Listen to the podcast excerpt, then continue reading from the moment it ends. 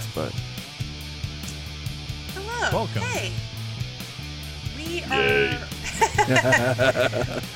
that very enthusiastic yay was from our dear friend Tom Hand, yeah, who Boo. uh, a wild Tom approaches. a longtime person who we mention on the show, first time guest. So Yeah. it's uh, it's been three years and it was finally time. Finally I'm truly honored to be here. Thank you guys for letting me to letting me invade your safe space. We had to wait for just the right wild ass episode. We had to we had to find yeah the episode that really spoke to us and what it said was this is Tom's episode. Hell This yeah. this episode is for Tom. So um, before we get into that, I, I I was like, let's have a real loosey goosey conversation, guys. But now I'm going to ask you a question. Um, Wait, before you a- ask me Okay. a question, let me Yeah. ask you one since you just brought it up. What the f- what do y'all think about me that you think this episode is my episode? what does that say?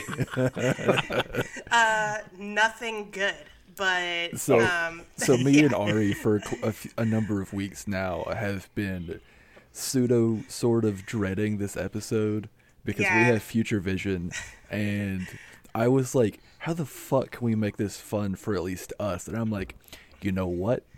You know what I love? I love my friend Tom. You know what's fun?" Having people who might find a really weird ass episode really crazy to talk about. Let's goddamn do this. And Ari seemed Yeah. down for it too. So, um, Also, Travis.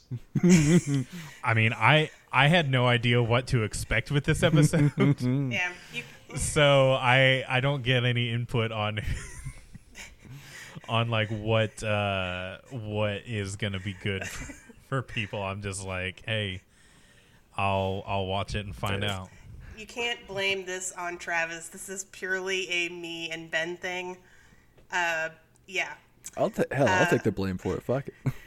Ben Ben said Tom should be on this episode, and I was like, that'd be hilarious. Let's do it. and uh, and and and thus this happened. And you know what? I have no regrets, Tom. No regrets. uh, so tell us a little bit about yourself. Um, you're a comic. Tell us a little bit about that. Maybe like what's Allegedly. your allegedly, hypothetically. Allegedly, we're all comedians. Like, there's no way to prove it um, other than you know hours of recorded material and evidence of us at shows. But tell us also a little bit about like your experience with Supernatural. Have you heard the show? Is this the first episode you've seen? Do you like know Uh, anything outside of this? So I was a little hesitant when I went on to uh, when I went on to Netflix to look up the episode because I was like, this is gonna fuck up my whole Netflix algorithm. and then I was like, well, I'm only gonna watch one episode. And also, I don't really use Netflix that often. I'd like go there specifically to watch a show and then get out of it and go to other things that I like better. Uh, so I log into the Netflix, and uh, this is also, by the way, this isn't me being like uh, super cool and bougie. This is because uh, on my main computer, for some reason, Netflix does not get along with my my main browser, so I have to use another browser just for Netflix, and I hate that. And so that's kind of why I don't really do Netflix as much as I do, say, uh, Hulu or Amazon Prime. Uh, so I go in, I haven't been on my Netflix account in a while, and I look up Supernatural and I click on it, and it immediately starts playing like the end of season three, episode 10. And I realized, oh, yeah, I've watched three seasons of Supernatural, I think. now, I never watched it on when it was on TV. Like I I'd never watched it. I I have no interest in it. I bounced off of it several times. And I don't have I don't actually think that I've seen all 3 of the first seasons. I think somebody had told me what I can't remember is if they told me to skip season 1, season 2, or skip both of them and start in season 3 I don't know where I started at, but obviously I'd gotten into season three, episode ten at some point. Uh, can I tell you what happens in any of those seasons or what was happening in that episode? Fuck no, I can't. but that's apparently what I've watched before. Uh, I've known you three for a long time, so I've heard a lot about Supernatural. I kind of hate the CW, and Supernatural has always had that like taint of CW teen drama in my my head canon. Mm-hmm. So I've never really tried to engage it when I've bounced off of it. And I can say definitively after watching this show that I am certain that it was better for me and my own mental health when I'd forgotten that I'd ever watched a single episode of this bullshit.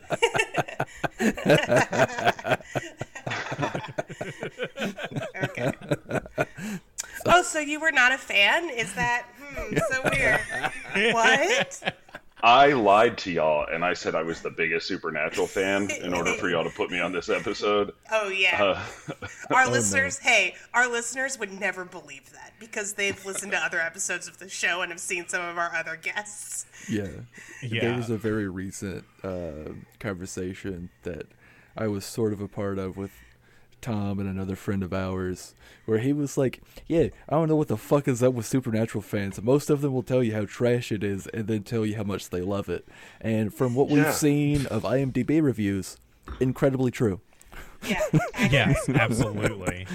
It will be reviews being like, "This episode was the worst one so far. Eight out of Yeah. ten." hey. So I'm using a new computer to watch this and to record this with y'all, uh, and I wasn't sure if I was going to have that Netflix issue because I like using the same base browser on everything, and I put the same add-ons on it and stuff.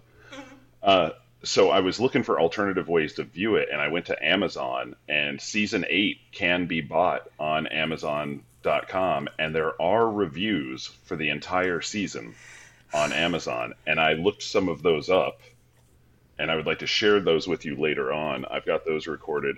I will say this: uh, after watching the episode, this is an I took ten pages of notes on this.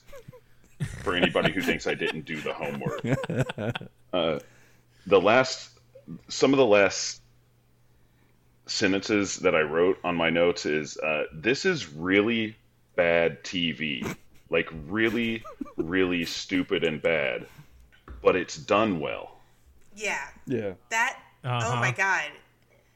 Yeah. I mean, yeah. That that encapsulates the whole Yeah. show. when okay so obviously i am biased but to me supernatural is at its best seasons three through five like those seasons to me are just like peak golden seasons um and if you were like okay take a really good hard look at this and like tell me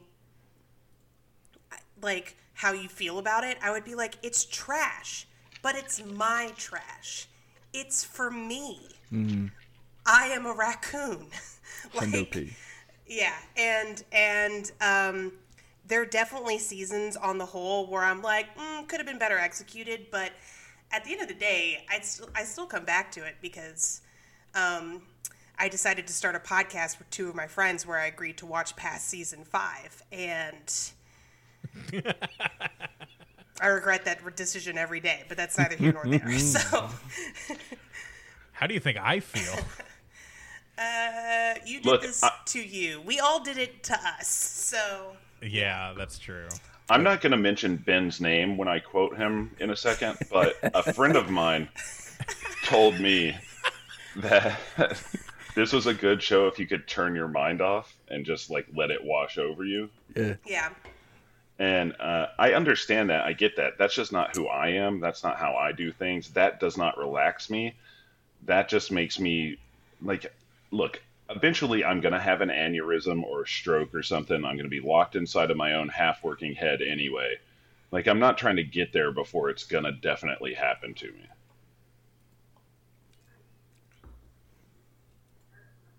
So, okay, I have a question. You're not a fan of Supernatural. That's fine. I'm only reluctantly a fan of Supernatural. but what, like, genre television shows do you like? Something in that same vein. Just to kind of give us an idea of where you're coming from. I really liked. I've read the books for The Expanse, and uh, I really liked how they've adapted the TV show. Uh, it, it's not following the books one for one. They've done stuff because obviously you have to, but I've really, really enjoyed The Expanse. Uh, I don't actually watch a lot of TV shows anymore. I watch a lot of things, but I watch like I'm very piecemeal on stuff. I enjoyed this season of The Invincibles on Amazon. Uh, I really liked Doom Patrol the first season. I kind of bounced out of it on the second season and haven't tried to get back into it yet. Uh, I didn't like the Watchmen, the Watchmen series uh, on HBO Max. I I also didn't really love. A lot of my friends tell me how great uh, Lovecraft Country is, but I've I'm watched most of that, and I have bounced out during every single episode. Okay. What kind of is there like a theme or like a common thing that makes you kind of lose interest in an episode, or is just like, nope, turning it off. Fuck this. Uh, I'll tell you, like, I would have bounced out of this episode too because the dialogue was just so bad. When Sam goes to the police station and he's talking to the police guy, this is in my notes in in that scene. Uh, do y'all do like a? Should I save this until you're doing like a plot breakdown of the episode or something, or can I Um, say it right now? Go ahead and say it right now, and uh, it'll all be good. this is a this is an example of what what happens that that bounces me out of stuff is Sam's talking to the police guy and he hands him a piece of evidence, right? And the piece of evidence is a piece of white fabric about the size of like your thumb maybe. It's a very small piece of ev- of evidence, but it's bright white fabric and it's got blood on it, like a, a little bit of red stain on it. And he, for one, the cop says, "Well, we already knocked that. We already knocked those scenes down," which means that a forensic unit, because these are murder scenes, a forensic unit has already been through there and picked up all the evidence. But they missed a thumb size. The people who go through and find hair and threads of carpet fabric missed a thumb size piece of bloody fucking fabric that this rando fucking FBI agent supposedly found and put in a Ziploc and gave to you, and now that's evidence in any form, fashion, or way. Like, fuck you. Also, uh, the cop goes, Oh, well, you know, a witness did say that uh, he, he takes the fabric and he goes, Oh, this will be great because a witness said uh, there was a guy in a suit in the area. And it's like, what the? Sh- how the fuck do you jump from a piece of white fabric to that must be from a white button-down shirt? That guy must be have must have been wearing a suit, so that goes with my witness statement. Like it's just there's so many logical leaps. I understand like you only have 41 minutes or whatever to to make your episode, and you're trying to to go over things, but there's a better way of doing that. There's a much much better way of doing that uh, I, I'll give you, I'll give you maybe the first half of it. That uh, okay, a forensic team missed this thumb-sized piece of fabric. Fine, cool, uh, but I won't give you the this piece of fabric made me made me blurt out a very important piece of plot exposition Yeah.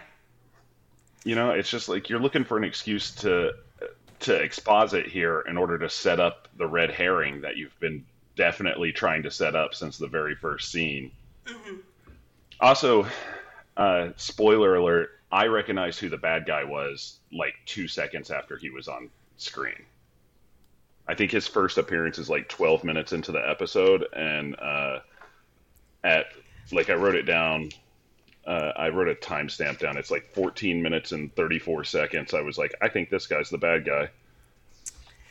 So, um, basically, Ben and I are able to turn off our minds and enjoy the fact that this is definitely a poorly disguised fetish uh, being written into an episode, and Tom is not, and that is why. That is what kicked him out. No. Uh, oh, okay, Yeah. we can end the episode now, guys. 15 minutes. This is a record for us. We're good. No, I'm just okay. I have a question. I have another question. I'm just full of questions. I'm such a curious little lemon boy. Um, and this is for everybody. If you were given carte blanche to write an episode about a poorly disguised fetish, what fetish would it be and why? just kidding. We don't have to answer this. No, I'm gonna go ahead and jump in yeah. here Okay. and say that it's already been done because Resident Evil 8 is out now. Oh, okay. um, I'm gonna go with uh, ooh. I'm gonna go with urethral sounding because, like, how would I even write a TV appropriate episode about that? Like, what would I do? You know what I mean? I don't know. Probably. mm, You have to make it a metaphor. Yeah. Oh, 100%. It would. I would It'd be about like- this guy named. It would be about a guy named Richard who likes to swallow swords. Yes. There you or or I would go like um like uh oh my god fucking shit Roland Emmerich you know what I mean instead of like using an alien beam to blow up the Eiffel Tower a phallic symbol I'd have like a big tower and then I'd put like a like a like a giant rod through it okay this isn't a metaphor Like- anymore this is just like a giant, like a Godzilla style creature, Yes. like a kaiju fingering the top of it. Yes, that's hmm. yes. I don't know what television show that's for, but that is that's I think that's what I would do. Ben, Tom, do you have a, a fetish you would put in a poorly disguised? I got you. Okay, go first, Ben. Go first. I wanna Oh, hear yours. sorry. T- Tom's like, I want to make sure we don't have the same one. I'll pick another one if yours. That's is- it. That's it. That's really. That's totally fair. Uh, I'm gonna say Supernatural has to get moved to HBO or something for this one. Oh we're Oh going. God. We're going balls deep. The fetish, all the way through. Oh, Oh, no, Ben. ben, this is a Yeah. monster pun. episode. This is a fucking pun. First of all, hey Benjamin, fanfic exists, and it's not poorly disguised there. second of all, there is no second of all. Okay, Tom, what what have you got? Squirting. It's going to be water play water sports. That's definitely the the poorly disguised fetish.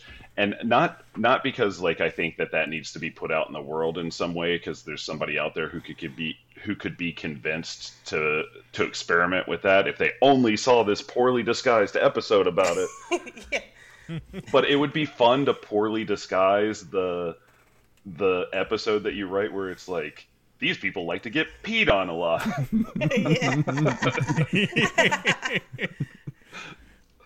you could do all sorts of stupid stuff. You could have someone spit on someone else.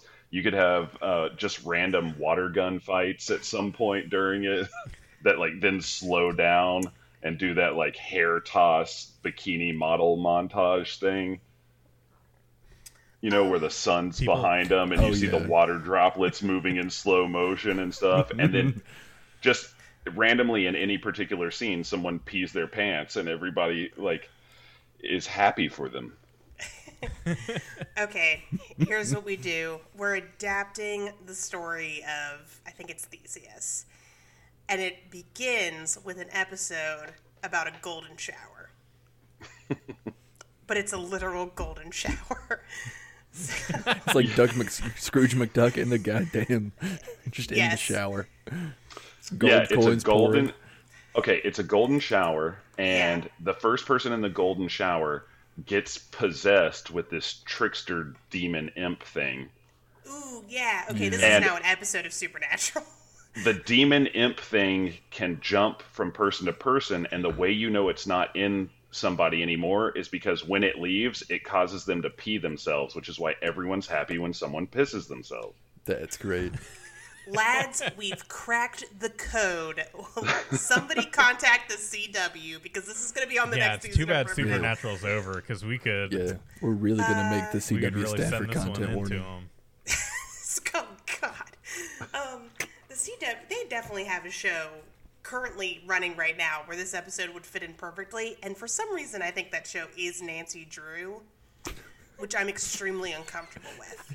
That sentence makes me feel weird and bad. Mm, but I but I feel like it is though, right? Like, am I wrong on this? Is it Walker? Is it Walker? It, It's definitely Walker. It's definitely Walker. That's the reboot of Walker Texas Ranger. Yes. Yes. Yeah. You know Chuck. You know Chuck Norris can only get his little tiny old man. I could never beat Bruce Lee's dick up when he's getting peed on by another man in a cowboy hat and boots.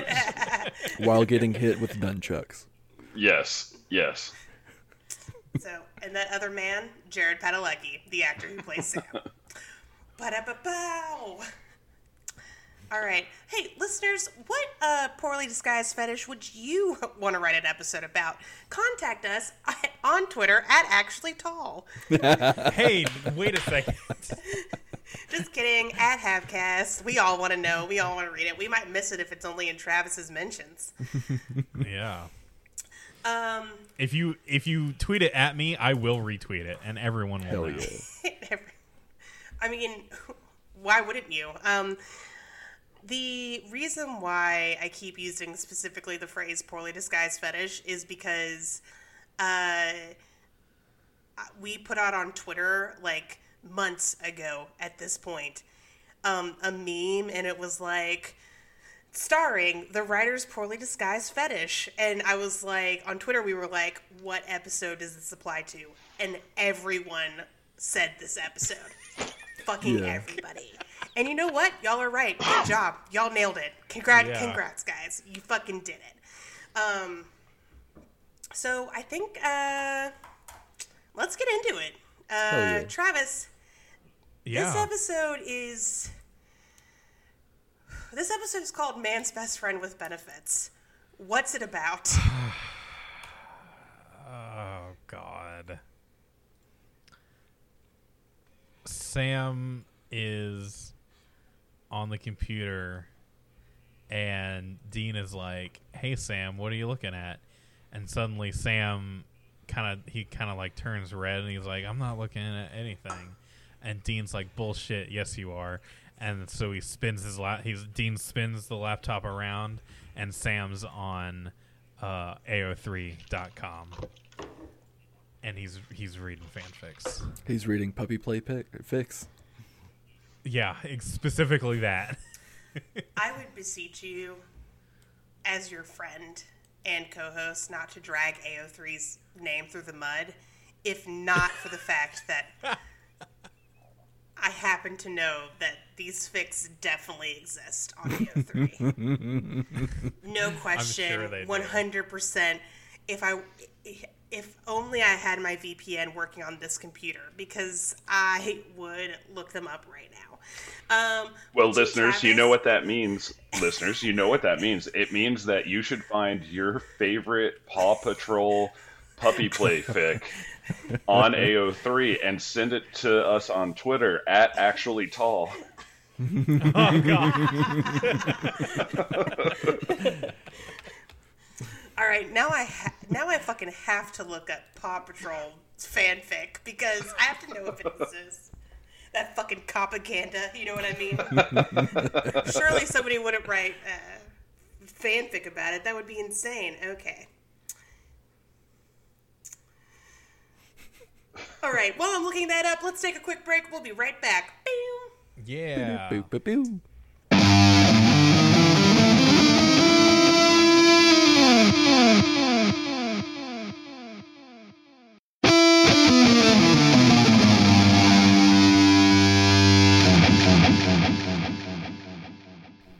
And we're back. Yeah. so this I I got like 5 minutes into the episode when I had to message Ben and Ari and I was like, "You guys, this fucking episode." Um, I hate Uh, this okay. episode. Let me ask y'all real quick before we get in, before we really get into it. Yeah. Travis, have you seen all of the episodes of Supernatural? I'm watching all of the episodes of Supernatural as we do this show. So Okay. no. This, this was my very first viewing ever. Okay, so you don't know, you don't even necessarily know. Do you even look ahead to see what's coming up? The only thing I do is I will read the little Netflix description for the episode that is coming up. And that's how I, I will somewhat inform myself for the little bit I do at the end where I try to guess what the episode is about. Okay, That's that's all I do. uh, but if Hold I understand this right, Hold, please. Tom, your audio is coming across really shaky. Does anyone else hear that? Yeah, it's sh- Um, it's I mean, it's shaken for me, but I can still understand him. Oh, okay. uh, that might be an internet thing because Okay. I haven't changed anything, and I'm showing my recording still strong. Oh, okay. All right. Um, I just wanted to make sure. Okay, cool, cool, cool. Just wanted to make sure that it wasn't like an audio thing. All right. Right, Sorry right. to interrupt.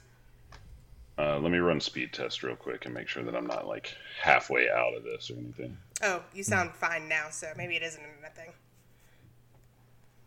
thing. Okay, so what I was going to say is my understanding is that, as I understand it, Ben and Ari, you have both seen, if not all the episodes, well past the point that we're at right now.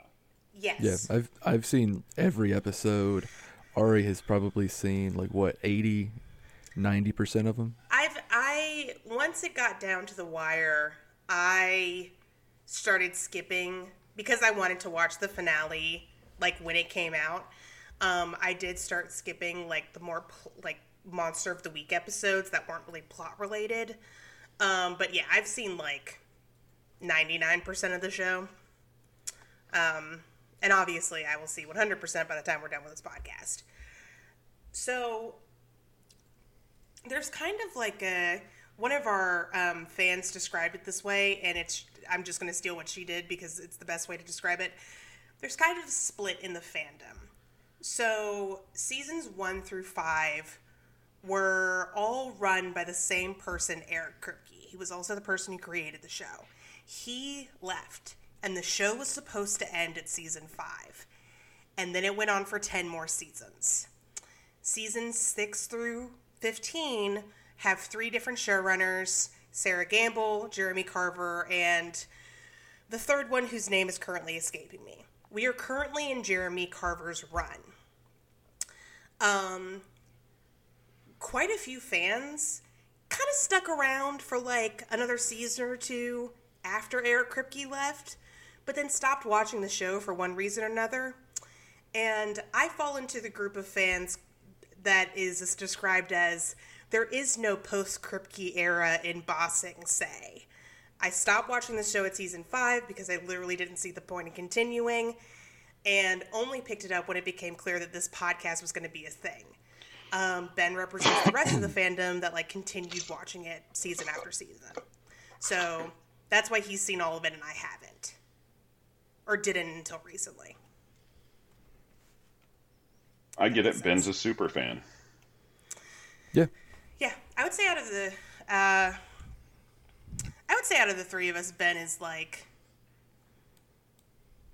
I'm definitely the one that likes it the most. the most dedicated Yes. for sure. Yeah, Yeah, but I think I mean- good Uh, because then we have somebody to be like, no, guys, there's good here. yeah. I want to rag You know, on it you too should- much.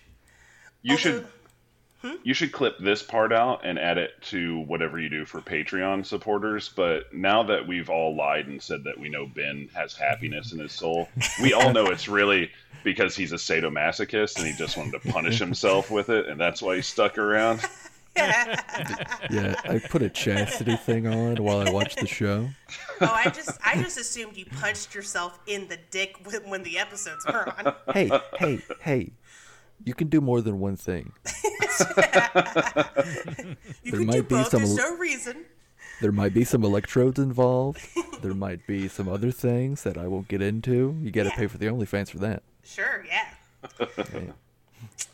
Um, If you want to, if you want a discount link to that OnlyFans, by the way, just hit us up on Twitter at actually tall.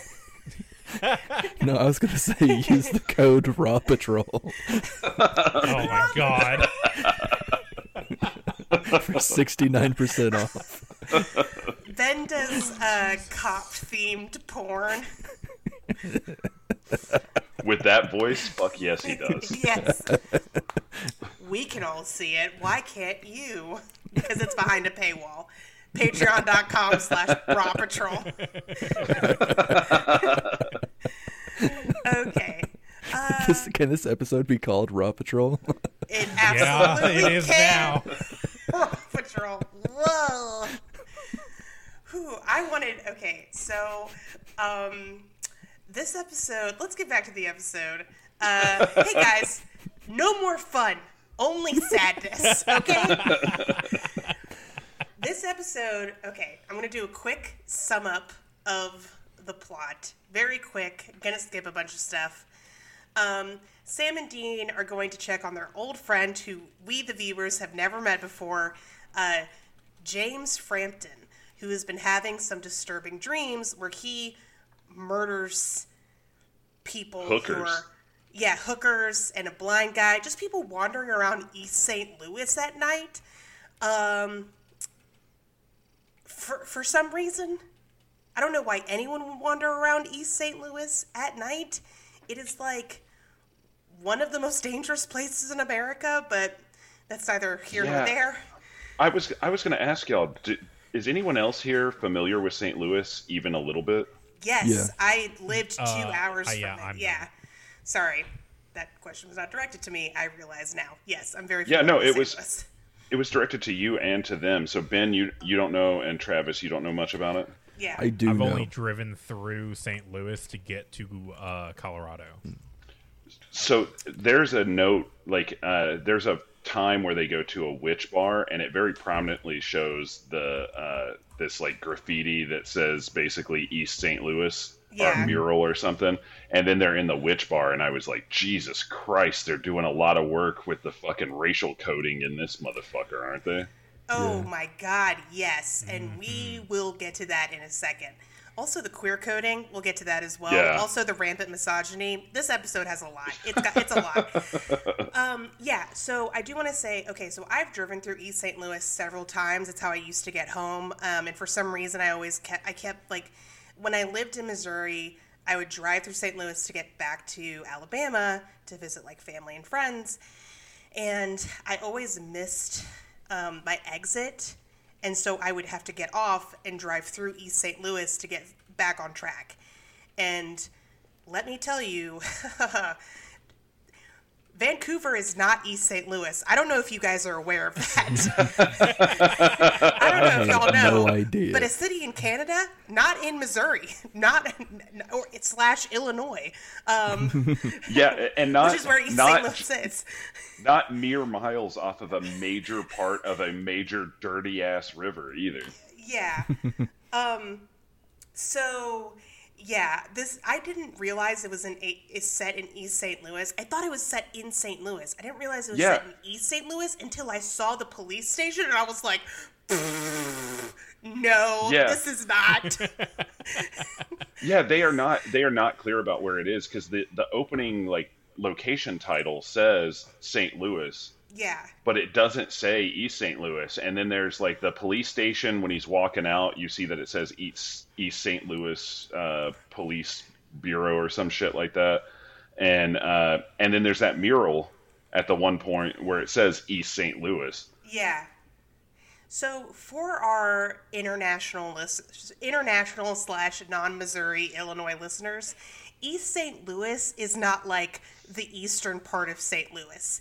It is its own town thing. Um, Oh yeah, there's it's uh it's where the the river divides St. Louis. yeah. East St. Louis is on the eastern side of the Mississippi River. And there's a huge like half mile wide bridge, half mile long bridge or something like that Yeah.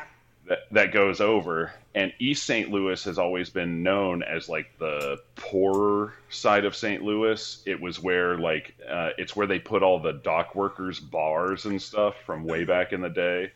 There's there's a part there's a part about halfway through the episode where they go into the uh, into their friend James's house, and uh, I'm looking at this house and I go, "There's no fucking way a detective in in fucking St. Louis, Missouri, can afford a house that looks like that. Fuck you, I don't believe this." So I did some Googles and I found out some stuff. Okay, hit us with it. Uh, so, the average home price. Uh, well, let's start with the average police salary in St. Louis is forty-one thousand eight hundred and home prices range from an area called Le- Ladue, where the average home is about two point five is more than two point five million dollars to uh, Ferguson, which many people recognize for terrible reasons. Uh, the average home price there is one hundred and forty-one thousand one hundred and twenty-six dollars, and then there's uh, at towards the bottom you get places like Pine Lawn, where the average home price is less than forty thousand dollars. Like Uh. the the income range so just to be more clear about that, the income range for average home prices, this is average home prices in certain parts of what is known as St. Louis, which is really just the St. Louis metropolitan area.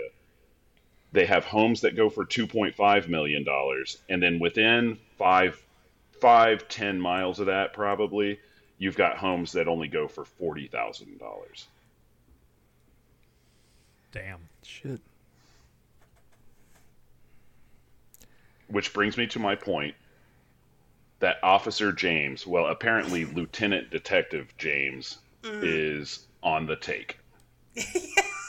and that would have well, okay, to be fair, he is a witch. Yeah. Uh, so maybe he used magic To be a corrupt cop. to be a corrupt cop. Abs- Oh, he Yeah, definitely because- used magic to be a corrupt cop. They state that Yeah. in the episode. Well, Um, be, oh no, they state in the episode many times how fucking perfect he is. That he's got a hundred percent arrest rate and shit Yeah. like that. Yeah. They try and act like he's a good boy and all this shit. But and what's what's fucked up about it is they're like he's good because he's a cop, but he's bad because he's a witch, which does not read that way in 2021, man. Not even a little bit. yeah. Uh, yeah. This episode You- came out in 2013 and is hilarious because of that in hindsight, for sure.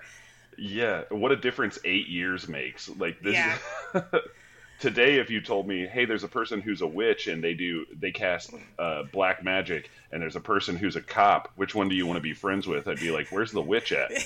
yeah, for Yeah. real. Um, Because and- on one hand, this guy's a witch, but on the other hand, all cops are bastards. Oh yeah.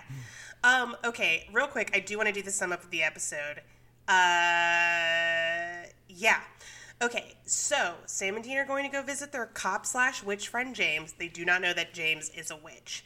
Uh, in their hotel room, they are waylaid by his familiar, a dog slash beautiful woman named Portia over the course of the episode, they're trying to figure out if James is actually guilty of these murders. There's sort of an implication that, like, doing magic caused him to go crazy and maybe kill people. Um, it turns out that's not what happened. There's actually a spell that allows, like, another witch to mess with James's memories and his mind, so he thinks he's committing these murders. That guy is immediately, the second he is on screen, we're like, oh, you're the villain. Uh, Yeah. Anyways, sorry. Uh, we find out that James and Portia are dating, which is part of the reason why the bad guy does what the bad guy does, because it's frowned upon for familiars and their witches to fuck. Uh, and the episode ends with them defeating the evil witch and James and Portia riding off into the sunset because James is now wanted for several murders. And that's pretty much what happens. And Sam coughing up a little bit of blood. Oh yeah, there's also a third line in the episode where Sam from last episode has started the process of the trials to close up hell, Dean is concerned that Sam won't be able to handle it by the end of the episode through no action of either Sam or Dean. Dean realizes that he was wrong. Um, Sam says, No, it's really going to be fine. And then he, you know, Victorian lady with consumption coughs and a little bit of blood dribbles out of his mouth. And Yeah. that's how the episode ends. Oh yeah, and let's let's unpack that a little bit more because it's not just through no action of either of theirs. The bad guy witch makes makes Dean see his mommy die, and Dean says, "I saw mommy die, and I remembered that we're stronger together." and then with the with the with the power of brotherhood, he now believes in his brother. And Sam should have responded, What does that have to do with our argument? So, No, here's what Sam should have said. I guess the real moms are the ones we lost along the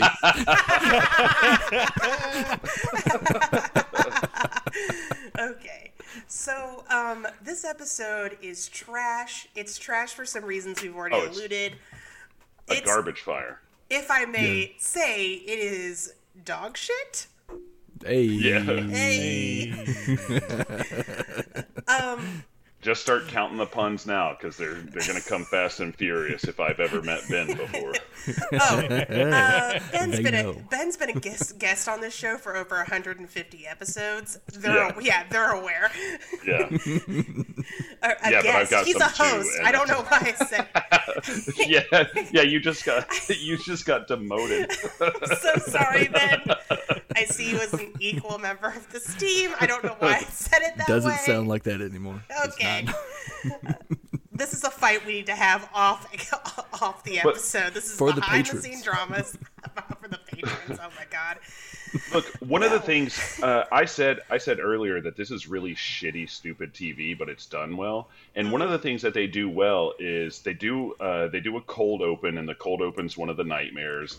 And so you see this guy, and he kills a hooker, and uh, then he wakes up, and so now you know that was just a nightmare. And then it's uh, in the morning, and he's got his suit on, and he's or his bathrobe on, and he's going to make coffee, and uh, or, or- oh yeah, it introduces the dog there too, who's a beautiful Doberman Pinscher. Like Oh, yeah. that that dog is just gorgeous. It makes me want to have a puppy dog. Uh, but uh, so the dog's comforting the guy in his bed, and then it skips to the next morning, and he's making coffee, and he goes to throw out the uh, grounds in the trash, and he opens the trash, and he finds a bloody shirt in the trash. Now, from there, it it does a hard beat to uh, to the boys in the car. The first thing you see before you see Sam or Dean is you see that fucking beautiful car. You see that thick ass just in your fucking whole grill. And then you hear Sam and Dean mid argument, which brings them, they park the car, they get out, they're still having the argument. The argument, by the way, is uh, I guess Dean is saying that Sam said that Shemp was a good stooge. Do I have that right? The best Oh, one. you- yeah. Yeah, that Shemp was his favorite. Oh, Shimp was his favorite. And Yeah. uh, by the way, uh, Dean's wrong on that because Dean's like Shimp isn't isn't that good. Shimp was a great stooge. It's just the writing of the Three Stooges was completely different by that time, and it wasn't as good as when they were at their height. That's all that is. Yeah. Like Sh- Shimp is a fine stooge, and stop stop trying to shit on Shimp, Dean. What the fuck have you ever done? Hashtag damn it, Dean. but it's it's a great thing. Like this is very smart. They start you mid argument. The argument takes them into the motel room, which is going to be a, a recurring setting for the uh, for the episode. Also, can we talk about the fact that they got a fucking motel room somewhere that was big enough to have two full size beds in it, and also a whole entire dinette set in the very front? Like I swear to fuck, there is not a real motel like that in the entirety of the U.S. anymore. It is no longer 1962. Motels only look like that on the back back lots of fucking Hollywood studios or in Vancouver, Canada, or in Vancouver. Uh, where they so- film half of the fucking Hollywood TV shows and shit. Yeah. So this motel room, first of all, all the motel rooms in Supernatural, they're 100% sets, obviously, but like they they basically have one layout for the hotel room and then they switch out like the paint and the decor. Um so the the style we see over and over again, uh, but also Supernatural kind of operates on a sort of like like t- like young 10 year old boys fantasy logic or like Yeah. like wet dream like not wet dreams that felt weird. A young 10 year old boy's like just like fantasies right? They they er, earlier this season sam and dean got what is essentially a bat cave right? A secret hideout that only they're a part of. The secret hideout for some reason has electricity and running water. How does it have that since no one's been in there, there since the 50s shut the fuck up. Who gives a shit um but Yeah. but this is the first time like that the like secret base has been introduced seasons one through now have all operated on a sort of like hey isn't it cool to just be on a constant road trip and have all of your needs met and be able to get everything from like a convenience store and stuff like that and and that is very much like um I think that's where like the kind of you know kitchenette motel room sort of thing comes in. I guess I don't really know, but Yeah, that's an insane. That's an insane motel room. Like, I mean, we've all been in motel rooms, and I was just like, bull fucking shit, dog. Like, not a goddamn chance. really, this is Tom being like, I want to stay in a motel room that nice. Where is this? Vancouver, CW, the CW lot. I don't. um, can we talk about the fact that okay? So one of the first jokes of the episode is uh, Portia, the dog, as a dog, uh, comes like scratches on Sam's door and is wanting to be let in, and Sam pets her, and Sam is a big dog fan, and Dean is not. Uh, and so when Dean comes back from his beer run, Sam goes out and is like, "Hey." It followed, you know, she followed me in. She just wanted her belly scratched. There's no mud anywhere. I figure we can let her sleep and hang out for the night and then go find her owner in the morning. And Dean walks in, and of course, Portia has turned into beautiful woman Portia. Was it? Were we shocked by that joke, or did we see it coming from a mile away? Oh, I was definitely not shocked by that joke. What made me uncomfortable about Portia's existence in general was that in her human form, she kept wearing her dog collar. Holy Yeah. shit! Yes, Yeah. the entire Oh. episode.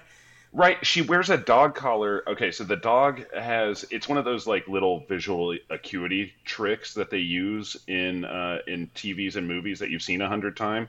The dog has the collar, so the woman has to have the collar so that you know it's the same thing. But then the woman has a dress on, and a particularly low cut dress too. Like it shows her heaving bosom very well. Yeah, And it's like, where's the dress when she's a dog? still on her, just invisible. Yeah, Yeah. it's it's her black dog fur. Yeah. I don't. Yeah. Um, oh yeah, she wore black the entire episode because she's a Doberman. Get it? But like, uh, the collar was uncomfortable, combined with the fact that the episode is called "Man's Best Friend with Benefits." Portia and James are fucking, and we'll fucking get to that. But then also the fact that Portia keeps referring to James as her master. Yeah. The- yeah. CW writers, let's have a little was come to Jesus meeting this. about this. This is the kind of episode that makes teenagers think think it's okay to like walk into a Marco's Pizza with their collar on Yeah. And and the leash and all that. I'm just saying, keep it out of Marco's Pizza and everywhere else except for your you house. take that shit to Papa John's. They have Damn daddy in the name. No, no. You, you take that. You take that lack of You subtlety take, you take that to shit Domino's. to Domino's? Yes. Yeah. Yes. Yeah. I was gonna make the joke that No, that's some Supernatural. Pizza Hut level bullshit, Ben, and we all fucking know. it. yeah. I was We all making a know- I don't know why you- pun. Look, it's better than Little Caesars. We all went immediately there, but it is fucking shitty grease pizza. It is Pizza Hut pizza bullshit for sure. I'm feeling called out because I like their stuffed crust. But hey, all right, that's that's fine. In fact, I feel entirely kink shamed by part of this conversation. sure, these writers have no subtlety. They certainly lack dominality, but god damn. Well, the whole thing is, and this is another place where they're re- where it's really stupid but really smart at the same time. Is they have this thing where Sam says, uh, "Oh, familiars spend half of their time in animal form and half of their time in human form," and it's really just a, a one-line thing that you can put into the script. That means that you don't have to spend a shit ton of money on a CGI budget to have a talking dog yeah. right? Mm-hmm. And it gets past a little bit of the of the idea that one human would be completely subservient and owned by another human. But again, it's a black woman calling a white man master all throughout the fucking thing, and then they're fucking, and she's wearing a collar. And I mean, it's just there's so many ways, there's so many critical lenses you could look at this, and about half of those critical lenses when you look at this with them show that it's just problematic and how the fuck did they not see that So, um, I'm going to go ahead and say this. I do not think that Portia and James's relationship or the creepiness level of it would have been saved by this at all. But when she first called James Master, I was like, just say witch. Just Yeah. say, I'm a familiar, he's my witch. yeah Like, sometimes you have to look at what you're actually showing, what is being shown on screen. And you have to look and you have to think, okay, my audience is a bunch of like 20 to 30 somethings in 2013 America. How is this going to look when they see it? You know, I want to go ahead and say that the the dynamic duo of writers of this episode, um, Brad Buckner and Eugenie Ross Leming, do not think of questions like that. Absolutely Yeah. not. But they should. They they never have, Yeah. based on their track record of episodes that they have done. yeah. they all they do is just crank out the bullshit. Yep. Yeah. And honestly, when episodes of theirs come up, I feel like the show regresses to back pre season one, like before. Yeah. Just like everything just becomes terrible as soon as these two get their hands on an episode. So, um, unfortunately, we now must talk about the fact that Eugenie Ross Leming and Brad Buckner wrote Route 666, one of the other famously racist episodes of Supernatural. Yeah That episode is about a possessed racist truck that specifically targets black people. great awesome uh, Yeah. yeah. so i should watch this show is what y'all are telling me i should watch more action. i should try not to Hey. bounce off of it again Not all Yeah. episodes of Hey. Supernatural are like that. You know what I'm saying? Give it, give it a chance, Tom. Give it a good chance. I again will, will reiterate that I apparently watched at least ten episodes of this show. This was my eleventh. How many? Give it eleven seasons. Just give it eleven seasons. Yeah. You'll Yeah. like So- it because of Stockholm syndrome by then, and you'll be able to finish the last four. F- For realsies, though, uh, I was just making like a not all men joke, but there's not a whole lot of episodes like that in Supernatural, but there are enough to make you feel uncomfortable, and it makes me feel weird suggesting people watch it. And unless it's for having people on the show, and that's it. Are you ready for my first? Because this was a CW show, right? It aired on the CW. It aired in Yep. prime time on the CW.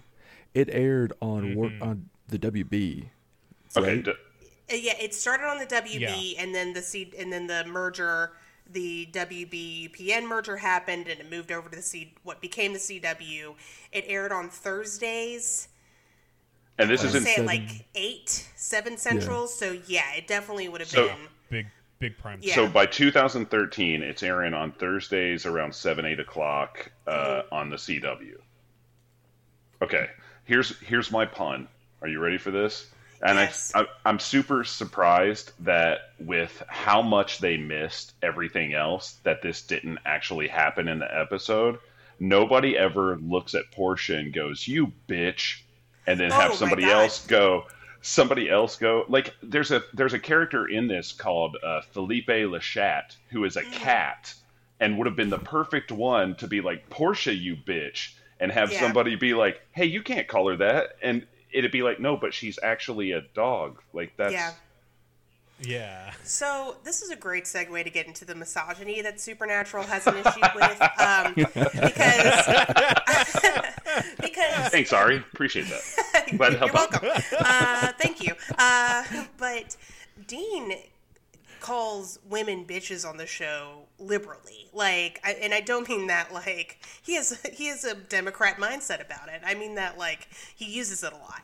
Um, it's a problem. It, Wow. So this that happens in every other episode, so it's kind of conspicuous by its abs- by its absence in this one. I would say that it's I, I, it's not every other episode, um, but it does. It's what it is is that there are a lot of not a lot, but there are female villains, and every time a woman shows up who is revealed to be a demon or a witch or evil. Dean will make a special point to be like, "You're a fucking bitch." I mean, he doesn't say "fucking" because it's you know TV, but he he says he calls her a bitch, and it's usually Dean. I don't think Sam's ever. I I can't think of a time that Sam's used it, Maybe once or twice, but that's Yeah. the most. and um, it's it, it, it's really at a point where it's like it's uncomfortable. Like it almost. Um, I saw a review once that was like it feels like Supernatural has female villains sometimes, so that Dean can call her a bitch, and I I kind of see where they're coming from.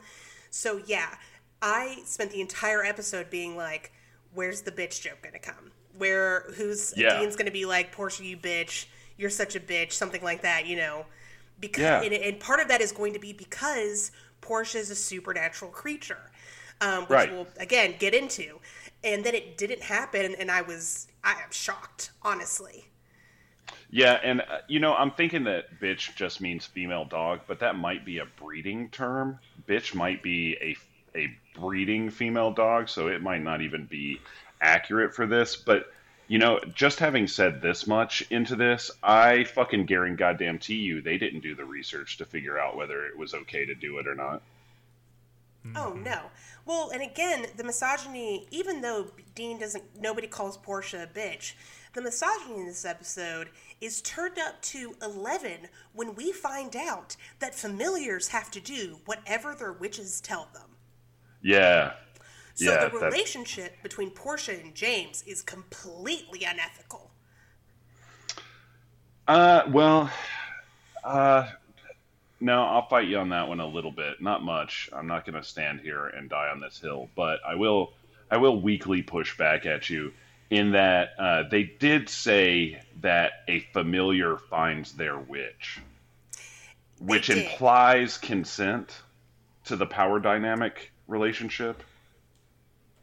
Because we are not, in order to completely take agent, you'd have to completely remove agency from Portia in, in order to say that she was incapable of consenting. And it's not like I, I see where you're going with it, and you're like it's close, but just based off what they said, if we just take what they say about all this shit at face value, they do say that a film a familiar finds their witch, mm-hmm. that uh, it, it is very much implied that they are not under the age of consent or anything like that. Because they have a willing sexual relationship, it also implies that the power dynamic part and the fact that she wears the collar all the time also implies that this is part of their like coded BDSM secret fetish shit. Well, and the fact that Portia and James definitely have sex in the episode while Yeah. James is tied up to the bed. Yeah. Um, I mean, and not and not just tied up. I mean chained. I see where you're coming from with this, but I would argue. Okay. I would argue. Do I think that James is like actively taking advantage of Portia? No. But it is sketch that Portia is in a position where she can't say no. Ooh, yeah. Like it just it just is. It just is. Yeah, no, It- no, that trumps every. Like I said, I'm not willing to die on the hill anyway. And the Yeah. fact, yeah, the fact that she is incapable of withdrawing consent, no Mm-hmm. matter if she, no matter if she consented to the initial part, she should be able to withdraw her consent at any time. Uh, Yeah. she should have a safe word. Yeah. Yeah, And it's she- constant and willful ex- consent. It's not oh one time I say yes, you do whatever the fuck you want to me. Yeah. It's constant and willful consent. Also, Yeah. Supernatural plays around with the, and you obviously wouldn't know this, Tom, but Supernatural plays with the idea of free will versus fate a lot. It's one of the major themes of season five. Um, and so Portia, when she's talking about like how a familiar and a witch kind of hook up, and not in a sexual way, just in general, um, Portia talks about the fact that like, like you know, they have an a soul bond that is blah blah blah, very like soulmatey language, that kind of shit. Which of course later in the episode, when it's revealed that Portia and James are romantically involved, um, it's like, oh, that's why she was talking about it in such like purple prose. Uh, but it just, I don't know, like just with when Portia is obviously able to give some pushback against James. Like if he makes a command, she's not immediately like, "All right, I'll do it." But it's just, it's just eh. Yeah. It is they very gross. And they didn't have to do that. Like, Yeah. so Philippe is the the cat is the guy who's like, I had to because I can't disobey my witch. He says master too, but I'm refusing to use that word. Yeah. Um, I, I can't disobey my witch, and it's at the very end of the episode, and it's one line, and all they had to do was just be like. Philippe be like, I'm really sorry, but he's my witch and I'm his partner and blah blah blah blah blah. I don't know. I I think feel like it could have been avoided. I feel like a lot of this stuff could have been avoided. Actually, this whole episode It could have been. avoided. And Yeah. I, I think that it's an editing choice because when Philippe says that thing right before uh, what happens to them happens afterwards, I think they're trying to imply that the reason why Philippe couldn't say no was because not because he couldn't say no, but more because uh, he's scared that his witch will kill him right. or do something bad to him and and it's okay fine you have this implication but you have you have explicitly said this other shit that makes everything problematic so maybe explicitly give yourself the out yeah. yeah. Yeah. all they had to do was have Philippe be like, I can't, he'll kill me. yeah Or let him be in on it. Let him be evil. Let him be yeah Yeah. yeah. Let him be the evil henchman, and then you have like James and Portia fight uh, the cat and the dickhead, Oh, and yeah. we have a we have a crazy cool like like you got animals fighting, you got witches fighting. It'd be hype as fuck, but Yeah. again, they only had twenty dollars for CGI for that fucking fight, like one lightning bolt. Yeah the, the cgi in this episode is something to behold it is Yes, Oh. James. The special effects would have been more impressive if they had just had James go lightning bolt, lightning bolt, and just throw, just do the LARP thing. James really needs to like level up his goddamn mana pool. You know what I'm saying? yeah Oh God. Oh, um, okay. Let's talk about special effects in this episode for a second. Uh, Yes. Like within ten minutes of, uh, so here's the bad. I'm gonna do a bad one, and I'm gonna do a one that I can't decide if it's good or bad, and I'd like to hear what y'all think about it. The bad one is uh, we're ten minutes into the episode. We don't know shit about shit.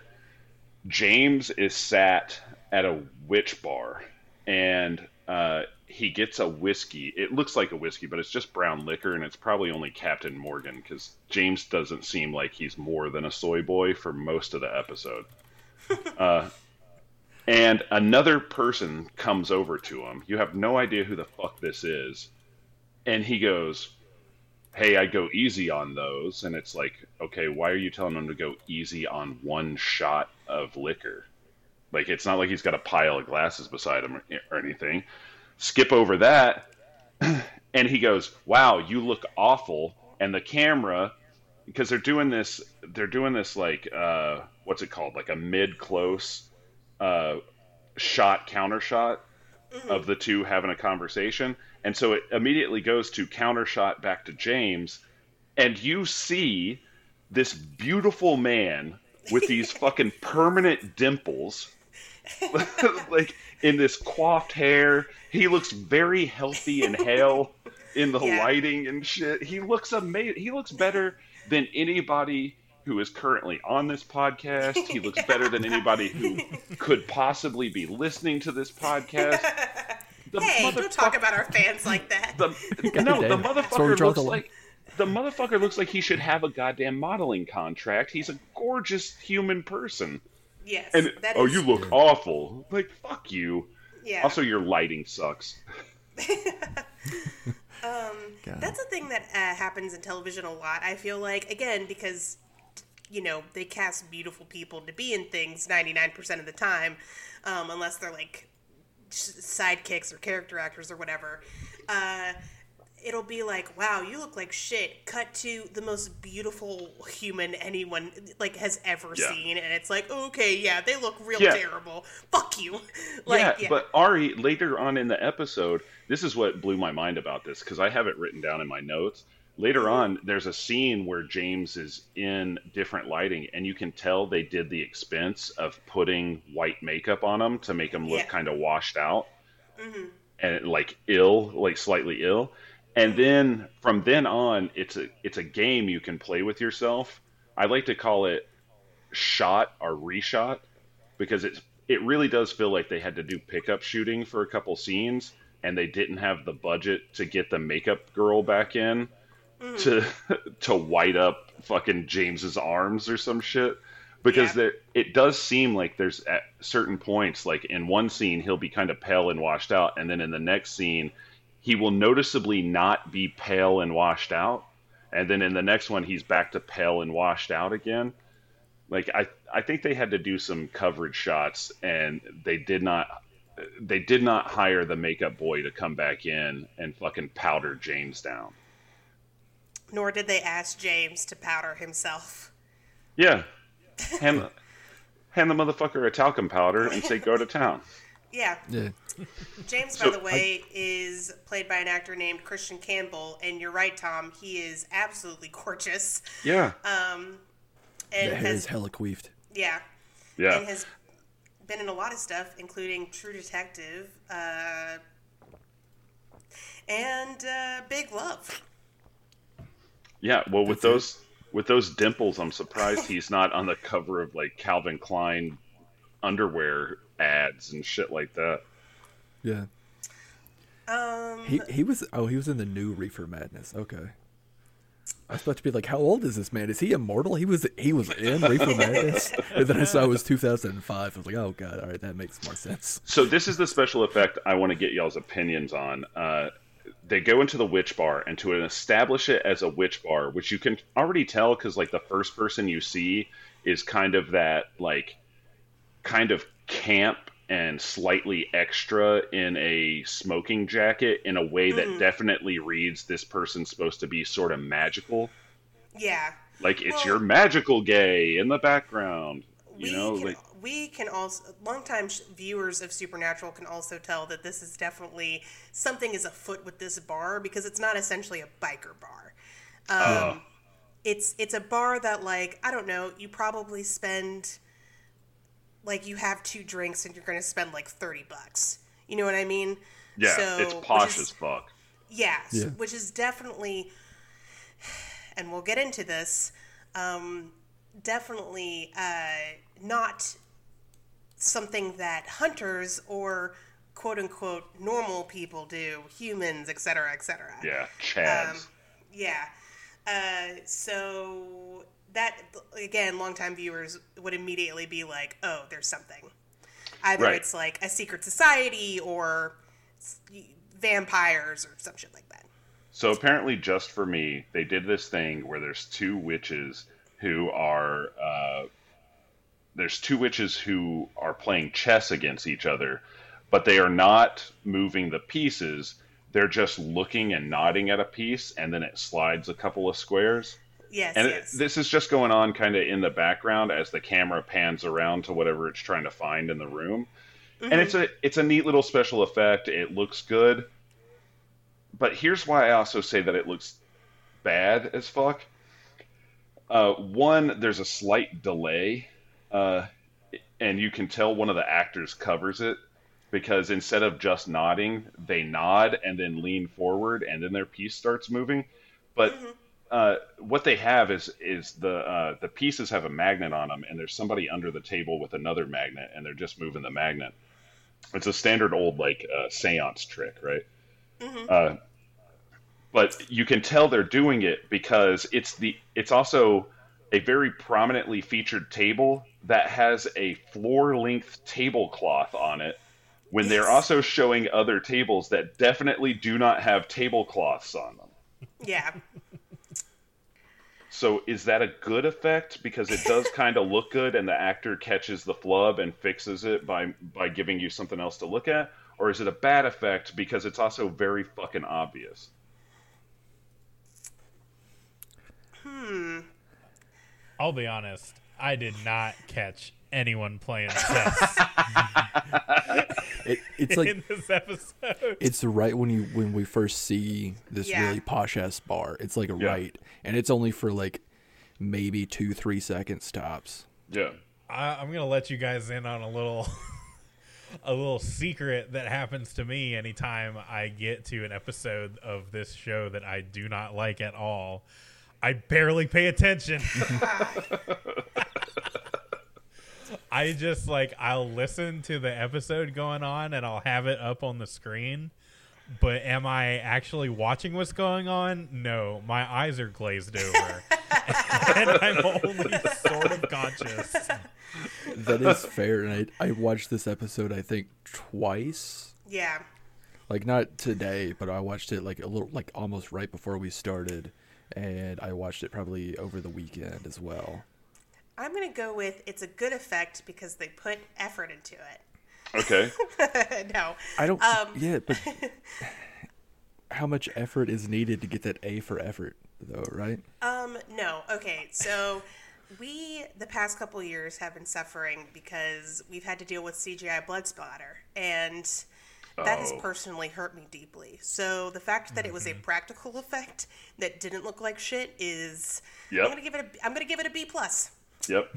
Yep. And that sounds that sounds right. Because in the recap, like I haven't been watching it or anything, but in the recap, they're showing something about like them fighting hellhounds or some shit, and Mm-hmm.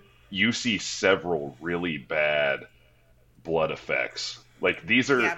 these are probably, I, I kid you not, these are probably stock, uh, stock liquid effects in Blender that they bought Yeah. off of like the first website they found that had had them colored the right way for whatever blood they wanted. But I can s- Oh yeah. it's bad if you're if you're really good. I bet if you slow it down frame by frame in the recap, I think you can tell where the invisible sides of the glass container that they're letting the water physics happen through to make it look like it's splashing.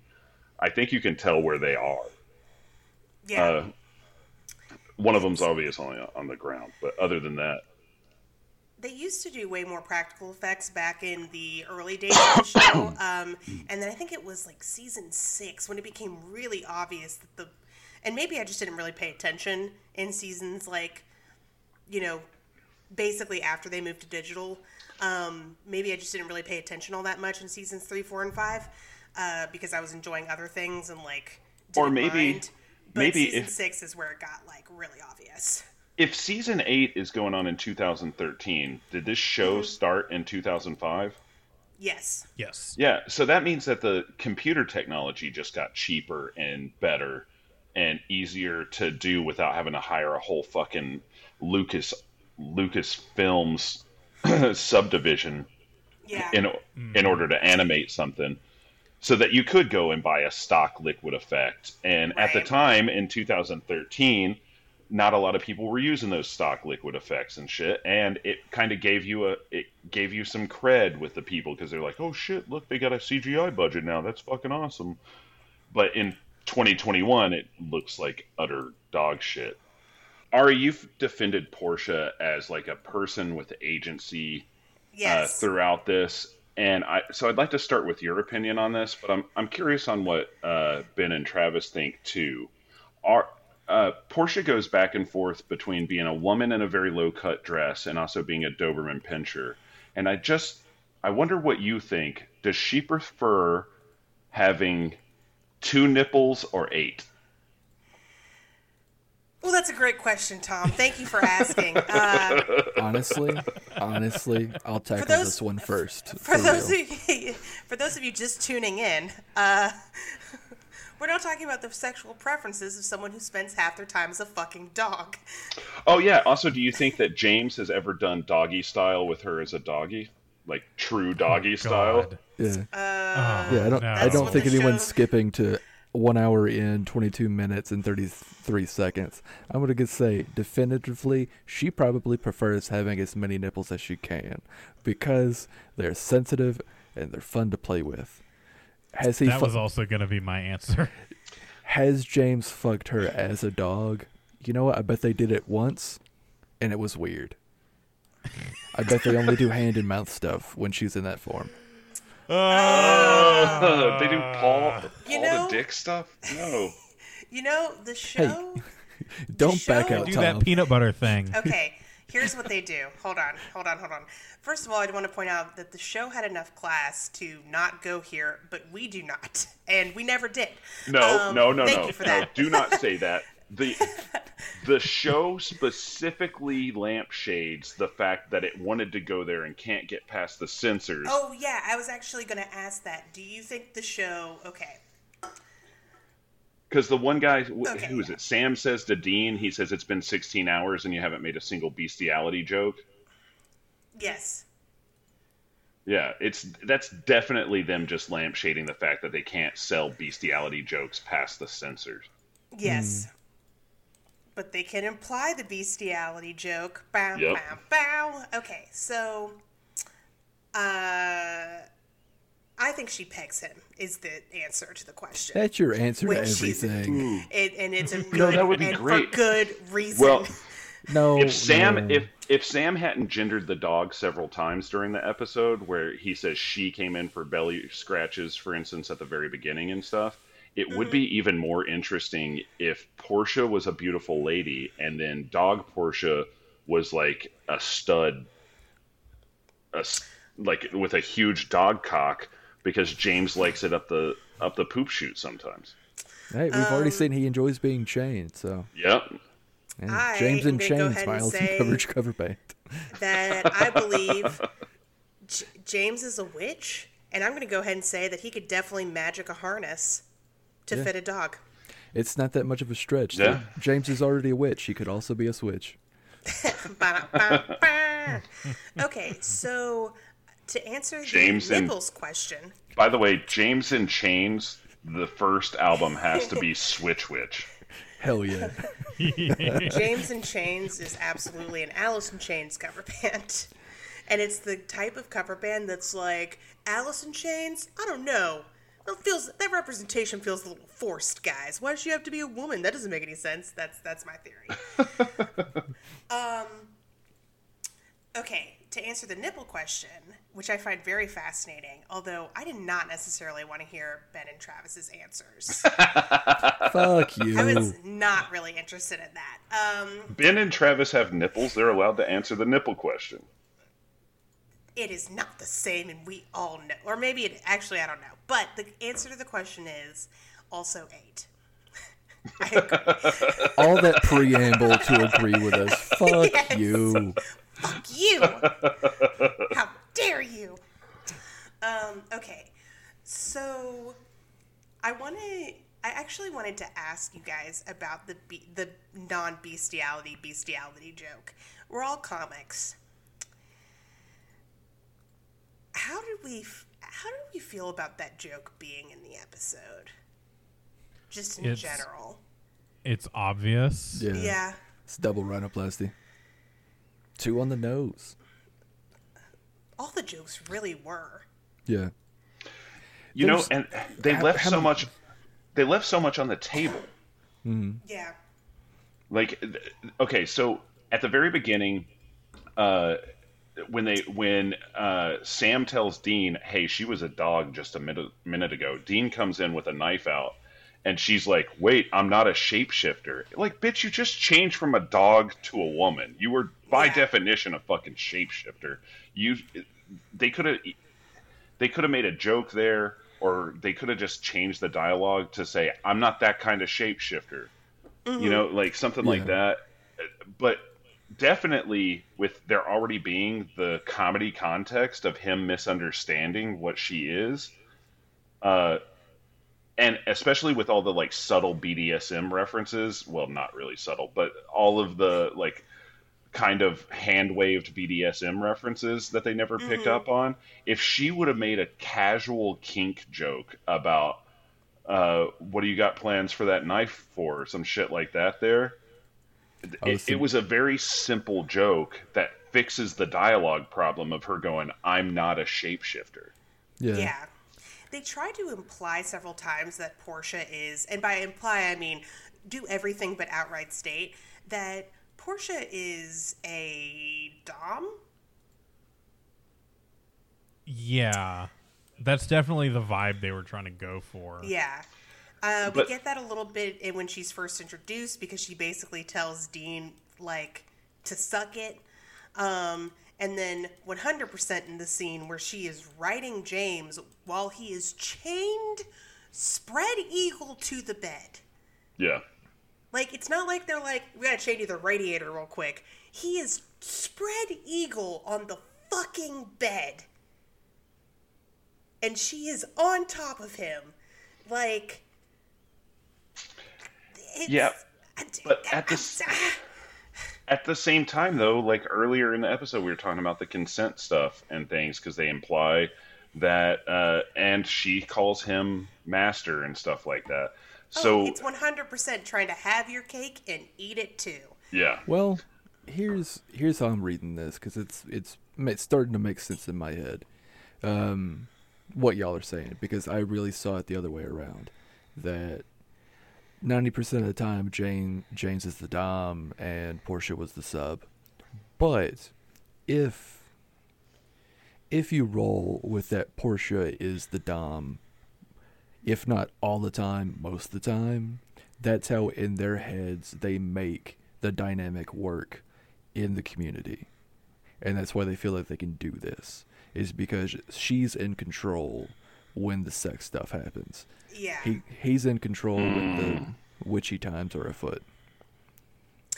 you know what? Still gross. I completely agree with you, and in that way, it kind of feels very Fifty Shades of Grey. I'm But still again- Fifty Shades of Nay. You know what I'm saying? but uh, you know, again, I'll say the thing like the same with uh, the same with when uh, the one dude dies. That sounds like a major fuck up in editing. They could have added one sentence and fixed the whole fucking thing by explicitly saying, uh, like when when they have that sex scene and she's on top while he's chained up, uh, she puts the she finishes putting the chain on him, and while she's doing it, she's going, you know, you don't have to do this. Well, see, this also makes it very clear that she is not always doming him in that particular way, because Right. she's trying to convince him, hey, you don't have to do this. Uh, there's no way they'll know if you don't do it, and he's like, no, I've got to be good. Like even when I don't have to be, that's why I'm a good person because I got to be good all the time because I can never make mistakes because this is a simplistic bullshit show to make you feel bad about yourself. Haha. Um, it's weird that they stuck all that dialogue in right then too. Yeah. All that sex position. yeah, but Hold on, I got a cough. All right, uh, but when when she locks the things, if she just said, uh, if she just said something casual like, you know, I like these still ones better than our normal leather. Oh That- yeah. It looks better on you. Mm-hmm. You know, something like that. Then it implies that they do do this all the time. They're just using someone else's sex toys instead of their own. Yeah. Yeah, Which, they're using A- Seventeens. Would have been kind of hot and B kind of funny. Yeah. It's just another place they left a joke on the table. Yeah. Um, I kind of want to. I kind of want to pivot because this episode is already going to be ten years long, uh, and it's there's nothing wrong with that. There's just a lot to talk about because this episode is so. so Yeah. Um, but I kind of want to pivot into something that I feel like I bring up every other episode this season, which is uh, how is the lore? What's the lore up to today? The supernatural lore. How's that doing? So, one of the big conflicts of the episode is that is the question did James kill these people and are Sam and Dean going to have to put him down like Old Yeller? that one wasn't on purpose. We were all just going to let you sit in that one. You did this to us. I, I did. I did. Uh, Where did the red fern grow in this episode? James's ass. Uh, If they had had someone fall down a well, I would have lost my mind. You know, You hear to, me? Oh lost Oh my it. god, I didn't even think about all the Lassie jokes they could have been doing. Holy Yeah, shit. for real. To- oh to oh go back- God. to go back to something Tom said earlier about Portia being a stud when she's in dog form, where the red where the red fern grows, it's when it goes into James's eyes. Good, and again, good for him. Good for him. Okay, so, anyways, um, the reason why this is an issue, this this is kind of where it gets confusing. So, in the past in Supernatural, witches have been introduced, and it is explicitly stated that witches get their powers because they made deals with demons. Really? Because this episode acts like that's not the thing at all. Correct. It does act like that. I'm. This is not the first time. I don't. I mean, I don't know. Is this? I don't really remember. Like, have So- we seen another witch on this show that's like just had their powers naturally, or just picked them up like they're a wizard in D and D? Like, They yeah, I've- they I've- do not they do not say exactly how he got his powers. They talk about the fact that he didn't have it before. And Right. then they they mention that it's been at least 4 years right? because because he was a cop before and at one point they say that uh, he's been a lieutenant for 4 years. Uh so it's been at least four years since they've seen him, and sometime in the middle he got powers. But they do seem to imply that he just read a lot of books, and because I think Portia even says he learned how to be a witch, doesn't she? Yes, and yes, he he she says in the beginning of the episode when Dean and Sam find out that James has become a witch because he wasn't the last time they were there. Um he's Portia's like he got totally into it and he had to learn everything about it and it became kind of like his life.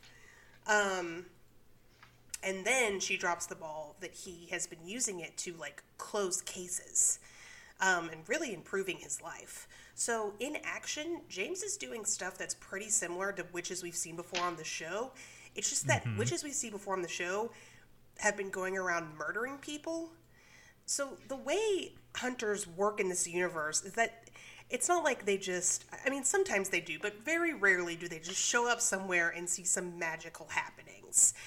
Somebody has to die to attract their attention. There has to be like a blood trail, a victim, something. Or they get tipped off that someone else has been murdered, like in the case of this episode with James. Um, and so in the episodes where we have witches, we find out they got their powers through demons, usually so that they could go around getting revenge on like people for petty bullshit or to give more power by doing like certain rituals. Um, and it doesn't state it doesn't go into like why they're evil. But unlike vampires and werewolves, witches are just people who get magical powers. So it makes sense that not all witches are evil. Well, Which is you why know, it's kind of fucked up for Dean to just be like, if if James cannot definitively prove that he did not kill these people, we will kill him. Yeah.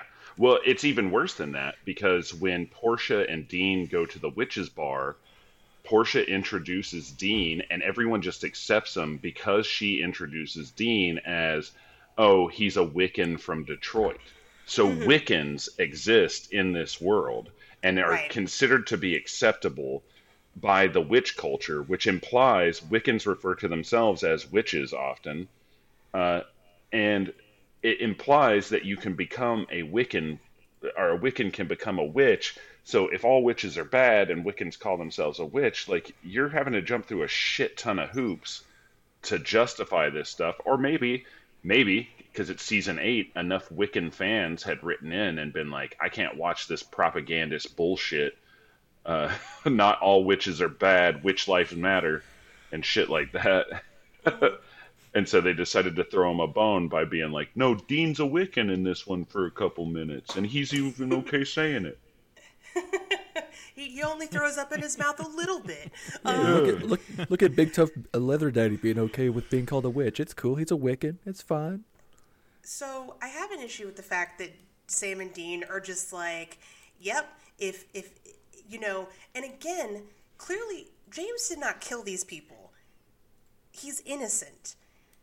Sam and Dean do like I don't know, like half a day's worth of research into this and are like, yep, he definitely did it. Time to time to take him out. And Yeah. Well, It's it's not even like, that. It's not even that he definitely did it. It's it's the dumbest set of fucking circumstances too, because it's like, Mm-hmm. well, he definitely might have done it. like this whole shirt thing that I brought up earlier. The you- later on the in the episode, James shows the boys the uh, the shirt, and in order to prove that it's his, he turns it around and uh, on the uh, pocket, it's a uh, oh fuck, what's it called? Uh, It's monogram. monogrammed. Yeah, he's got fucking. This is a cop who lives in like a three hundred and fifty thousand dollar house somewhere Yeah. in in a ritzy neighborhood in St. Louis, and he's got fucking monogram button ups that say JMF on them. Oh, James is a trust fund baby. That's it. Either he No, he's a corrupt magic, or he's a corrupt cop, or he's a tr- or he's a billionaire. In which case, it's all bad. It's all bad. Um, Yeah. Plus, he's like Well- JMF, and my initials are JMF, so you know that means it's got to be mine because in St. Louis, which is a city that probably has what a million and a half people inside the greater metro area, there can't be another person with the initials JMF. You know, there's no Justin Marion Friars or or uh, Jonathan Millhouse Forrest. Nope, just just me, me, jackass motherfucker himself. So, um, the other thing that really bothered me in the case course of like the investigation, uh, and tr- you know before they realized like oh James didn't do this, is because they keep trying to search for a spell to where a witch can basically mind control, puppet another witch into doing murders, and when they can't find that spell, it's like. Well, we have a witness that maybe puts him at the scene of the crime and the bloody shirt. Case closed, guys. It's done. We are good. Oh yeah. And it's like, guys, it's fucking magic. Yeah, Like- that's it's so bad. Magic. It's so bad. Okay, so the the piece of damning evidence that makes them go with the with the like, uh, hey, our, here's our instant kill a witch spell, is that uh, Sam gets a call back from the crime scene people because it's Magic Hollywood forensics. And when you give somebody a piece of a shirt with a part of a blood stain on it, they can type and match that blood stain in like six hours and call you back. That's a thing that happens. There's not other crimes to be investigated. there's not a backlog of rape kits in every major metropolitan area in the entire United States. No, we can type a fucking blood match from a from a scrap of shirt in six goddamn hours. And he calls him back, and it's not like, yes, you found that shirt at the crime scene, and the blood on it is Lieutenant Detective James Motherfucker. No, it's it's yes, that was the third victim's blood on the shirt. We already knew that. We already knew it was victim's blood on the fucking shirt. Yeah.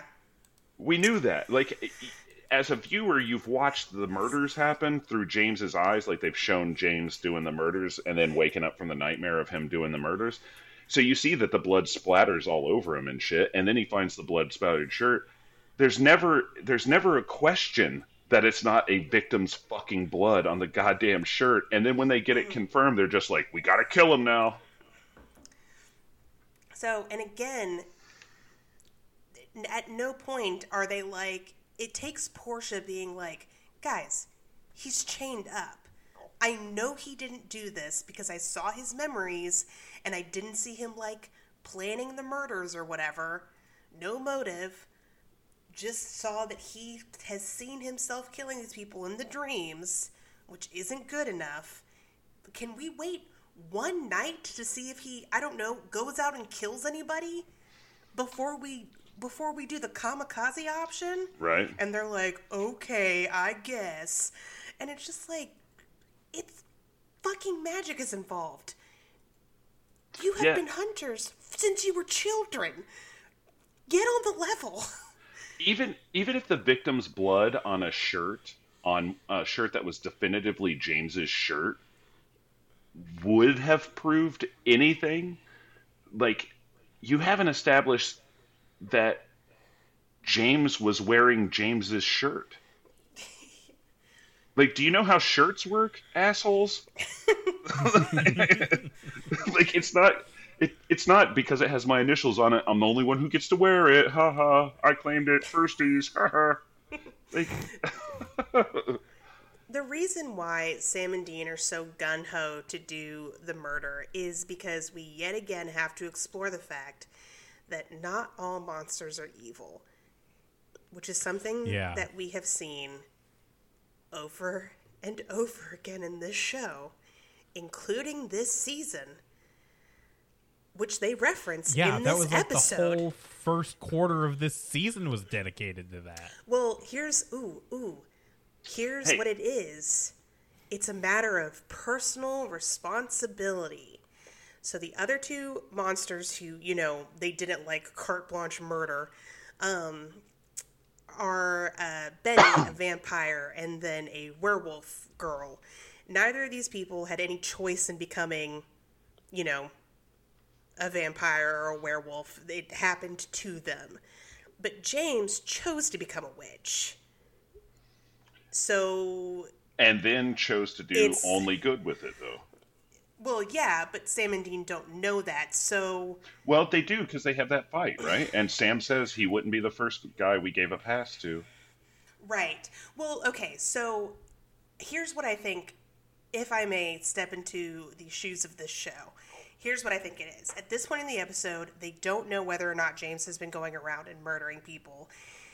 um, whether he's, it, but clearly, like, even if he has been murdering people, clearly there's some other shit going on. Otherwise, James wouldn't be in such a state about it. He would be more actively probably trying to cover up his crimes, not showing a bloody shirt to two hunters, two people who would definitely murder him given the chance. Yeah. Um, And so Sam says, you know what? If he did kill those people, he's obviously, I mean, he doesn't say all this, but I'm putting words in his mouth. He's obviously regretful. He probably won't do it again if he can get whatever the fuck under control. And we've given passes to other monsters who have also definitely hurt people who were varying degrees of innocent. Like, why not him? And Dean hit Sam with the James chose to become a witch. They didn't. But he didn't. But even if he did kill those people, which he didn't, he didn't choose to murder them. He was affected by something. Yeah, but at that at that point, I think they'd already been to the bar, right? Uh, Dean and Portia had already been to the bar. Yes. That scene happens before. Yeah, so Dean got told by someone who is introduced to him as someone who would know that there is no spell like that. And it's Portia who later points out to him, "Hey Dean, you're real dumb and you don't know how dumb you are, so stop being stupid about how dumb you are." Yeah. I'm pretty sure that's line for line what was said in the script. Absolutely. Well, there were some edits, but Yeah. uh, yeah. But the guy who tells them there's that there's no spell that he's heard of is Spencer, the bad guy, and Yeah, Spencer, the- the bad guy. Like the the second he comes on on fucking scene, I was like, "It's him. He's the bad guy." First of all, he's in the episode for like a total of three minutes tops, yeah, and his motivations are so stupid. Oh yeah, I, it's kn- I knew they were going to His go this way. motivation is that he's a fuck boy. yeah, yeah. all right. All I to, In this I wanted to scene, fuck the dog girl. in this scene, you're gonna be a fuckboy, and go. okay. Now in this scene, you're in a different location, and you're gonna be a fuckboy. Go. or no, it's always the same location. You never see Spencer except for in the witch bar. yeah. Yeah. So and it's he's, and he's on screen like The- for two seconds. You know what that means? That means that actor was hired for like one day and they just reset the shoots and did all his scenes in one day so that they didn't have to pay him more than just like the base pay for uh, Yeah. for Definitely. Definitely. Yeah, one hundred percent. Because So- look, there was something up with him. Like the he comes on screen and he's he's acting like he's James's friend, and uh, he acts like he knows quite a bit about James, but we are not introduced to him. He's the guy who was like, "Hey, you look awful. Calm down on the drinks and shit like that."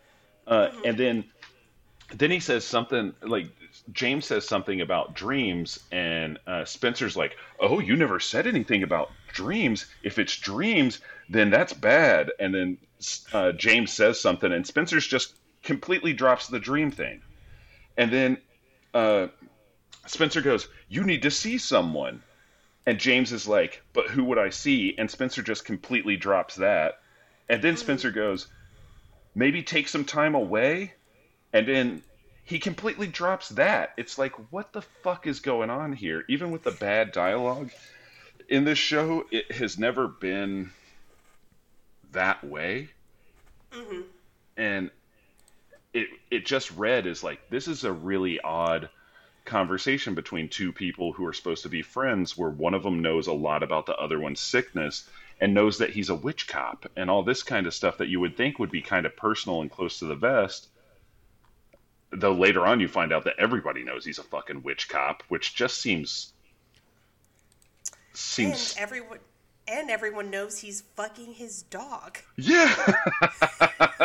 He's a huge Blink 182 fan. and they call him and they call him James the whole time. You goddamn know. You know if these were real people, they'd be calling him Yeah. James the dog fucker. James. No, the dog. just dog fucker. Yeah, Old dog fucking Jimmy. yeah Jimmy James, dog yeah. fucker. There'd be people in the background everywhere he walked going, Jimmy fucks dogs and he don't care. Jimmy fucks dogs and he don't care. now you know they're playing that Blink 182 song on Spotify whenever he walks into a room. Um, I so the absolute fucking gall of this show to racially code as much as they do in this episode, queer code as much as they do in this episode, and then set up a relationship that is clearly unhealthy between Portia and James. Like, how dare you, Eugenie, Ross Leming, and Brad Buckner? I this is awful. This is fucking terrible. I mean, Travis? this is. Travis, you're the one Uh-huh. who brought up who wrote this. Have you uh, have you uh by any chance looked ahead and seen how many episodes, or are you aware of how many episodes total they write of that they have written together. Oh yes, absolutely. I'm reminded every time they pop up because basically what I do to record, uh, our listeners know this. I bring up supernaturalwiki.com and look at a synopsis like on the um, like while we're recording, just to like remind myself in the moment, and then I will always like click on. It'll be like written by so and so and so and so, and I'll click on who wrote it just to like remind myself what else they have written. So it is just like upsetting that from now all the way to the end of the show, they have at least three or four episodes per season until the end of the show. So you've got and I gotta say, I'm not looking forward to any of them. so you've got you've got seven more seasons of this show and three to four episodes. So you've got as many as twenty eight more episodes. That's uh A full on a- season of television. yeah, that is longer than a current season of television. You have one whole season of this couple writing episodes for you to watch. Uh, It's uh, actually 34 episodes. oh Jesus Christ! I just I just counted, and it's thir- it's 34 more episodes of this of these two writers. of this team. That and they're producers of the show. Oh. Like they don't go away. Travis, that's twenty three point two three hours. You have a whole day, a whole day of your life oh man. left of just watching episodes written by these two. So, um, do you guys want to spend like a weekend just watching the Brad Buckner and Eugenie Ross Loving episodes? Oh god, we might as well like continuity be damned. They don't write plot episodes anyway, so we might as well. Um, getting back to Spencer real quick. Supernatural has been doing this a lot this season, and it's so frustrating where they don't really set up the antagonist of the episode very well, unless it's a plot episode. Um, but in the Monster of the Week episodes, they haven't been doing that. So it always just comes in very late in the fifth act of the episode, completely out of nowhere. And it's just like, I mean, it's not completely out of nowhere this episode because the minute Spencer was introduced, we were like, oh, okay. Um, but like his motivations come completely out of nowhere. They don't plant Oh, those absolutely, seeds. Absolutely, yeah. So the reason why Spencer is doing all of this is because he wanted Portia to be his familiar because he's in love with her. And she chose him, and he was fine with it until James, and I cannot state this enough, started fucking his dog. and he was like, True. That's exactly that is almost exactly what it says in the episode. Yeah. And, and then he was like, I wanted some of that puppy pussy. This is fucking ridiculous. Yeah, and then and then holy shit, then you have two white guys you have two white guys fighting over a black woman who is subjugated to one of them and one of them is fucking and the other guy wants to kill that dude because he's fucking a black lady. Like the the implications of every second of this fucking episode are just so horrendous.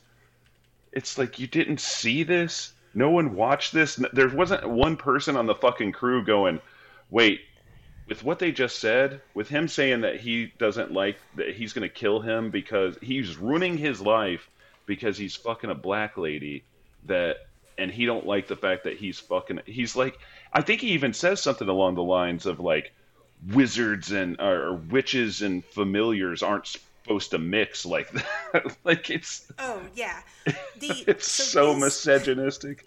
Yeah. So this, uh, I don't know if you've picked up on this yet, dear listener, but see, Supernatural has done a clever thing where they've slowly and subtly weaved in a metaphor about how you know love is love and relationships are great and you know you shouldn't be against interracial relationships or queer relationships you know just because it doesn't just because it's not like a straight woman and a, a straight white dude and a straight white woman like there's nothing wrong with that. But then like they add in all of the slave master bullshit that we've already talked about, and it just goes out the window. Yeah, there is definitely a way that you could do this with a lot of the thing uh, things being close to the same. Like it, it has a lot to do with the fact that uh, adding in those extra like words here and there, those extra sentences would really help to to recontextualize some of the stuff. Um, you're right. This the the way they've done this, they're obviously trying to make one point, but by the time they get to those points, they really fucking haven't done it. It you, it reads like, or it watches like, uh, you ever watch Atlanta? That sh- that Childish Gambino Yeah. show. There's a there's an episode where uh, they go to uh,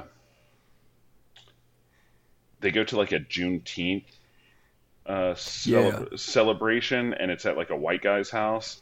And then that white guy just starts dropping the N bomb at some point, and he's like, "No, it's okay because I've got this like tribal thing on and stuff." And uh, Donald Glover's like, "No, it's fucking no, it's not. We're we're we're going." It reads kind of like that. Like they're trying to do one thing, but they're really being super, just almost as the most offensive they could possibly be. So I found a picture of Eugenie Ross Leming and her husband, executive producer Robert Singer. Uh, And they are exactly the white couple you think they are. Oh Yep. yeah. yeah. And this episode reads, and again, they do. Okay, so we haven't really gotten into the queer stuff this episode, but g- give me a second. Um, this episode reads like two people who have never had to deal with your relationship being denied because of who you're in love with, trying to write an episode about that. But it's not just that, they've never even talked to anybody. Like, never, or did the research, or Googled it. Like, and it just it um, because it because it feels okay because when you bring in the context of the relationship between a familiar and a witch like involves wearing collars even in a non-sexual sense and being an animal most of the time and you know, having to do whatever your master tells you to do, and then also referring, and it's not just Portia who does this, it's not like a sex thing. It's like, or part of their, you know, BDSM kink relationship. Like, F- Philippe does it too. Philippe calls Spencer his master.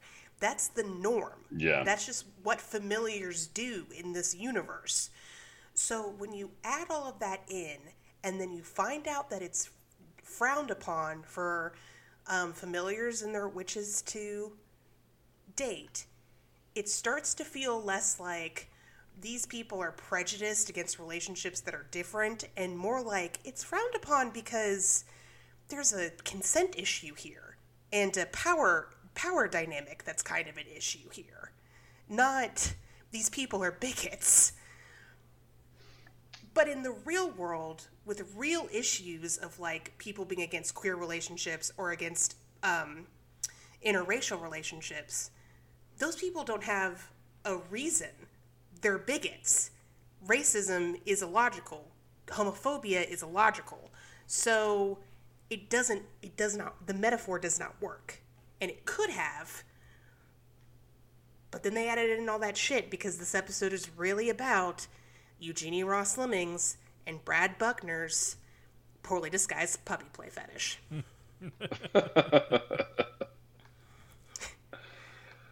Uh, so I love that. By the way, mean, so I read that uh, Brad Buckner is uh, is Eugenie Ross Leming's writing partner. I so for a second there, I thought that she actually wrote with her husband, and that's why it's bad. So it's actually worse, in my opinion. Yeah. like, like, you're not fucking the lady. You should be able to tell her no. That's a bad idea. uh, and she's not fucking you, so she should be able to look you in the eye and go, "No, that's a bad idea." But apparently, what happened is, according to the uh, fan wiki, it says that they left after season one.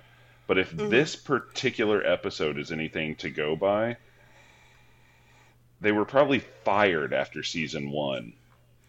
Oh, Well, you want to know we uh, we've told the listeners about their season 1 episode. Their season 1 episode was I think we already Route said Route 666. 666 which was commissioned by show creator Eric Kripke because he lost a script and he Yeah. needed a week to replace it. Yep. Oh shit! yep. Yeah. That's why they show up in season 1 and then they don't show up again until season 7 when they become producers. Yeah, That says a lot about them as writers and as closeted racists. That if they had a week to shit out a script, they chose to write about a racist truck. Mm-hmm. Uh, the fuck you doing in your spare time? That that's what you're fucking shitting out. you know, I'm not going to call them. I- I'm not going to call them explicitly racist or bigoted or anything. I think that, and I, I don't know. Maybe I interpreted what you're saying wrong, Ari. I think that they're just, they're those like, not quite moderate people, but they're so privileged that they don't even have a concept of how you couldn't be at least as privileged as them. You mm-hmm. know? Oh yeah. They've been they've been Hollywood producers since the 70s. How I much? feel how much could a banana cost, Michael? Ten dollars? Exactly. I don't. I don't understand. I- what do you mean you're having an issue are getting so- married?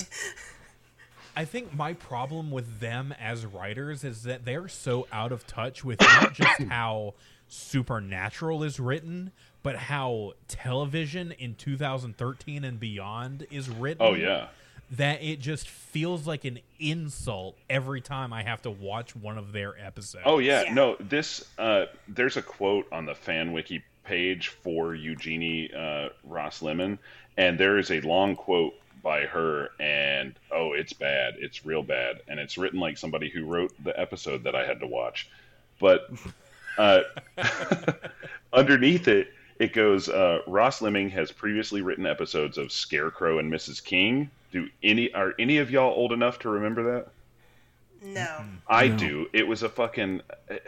It was like a procedural in I want to say the 80s maybe. I, re- I remember watching it in the 80s or the 90s, and I think I was watching reruns of it. But it's it's a bad. It's one of those like uh, Moonlighters or something like that, where it's a it's a dude, a rough and gruff dude, and a prim and proper lady, and uh, I think that's actually that one particularly is like he's a rough and rumble cop and she's a high-minded uh, socialite and they solve crimes together and then she also wrote for lois and clark the new adventures of superman which Oh, uh, starred super racist Dean Cain uh, Yeah. And- uh, Dean Cain.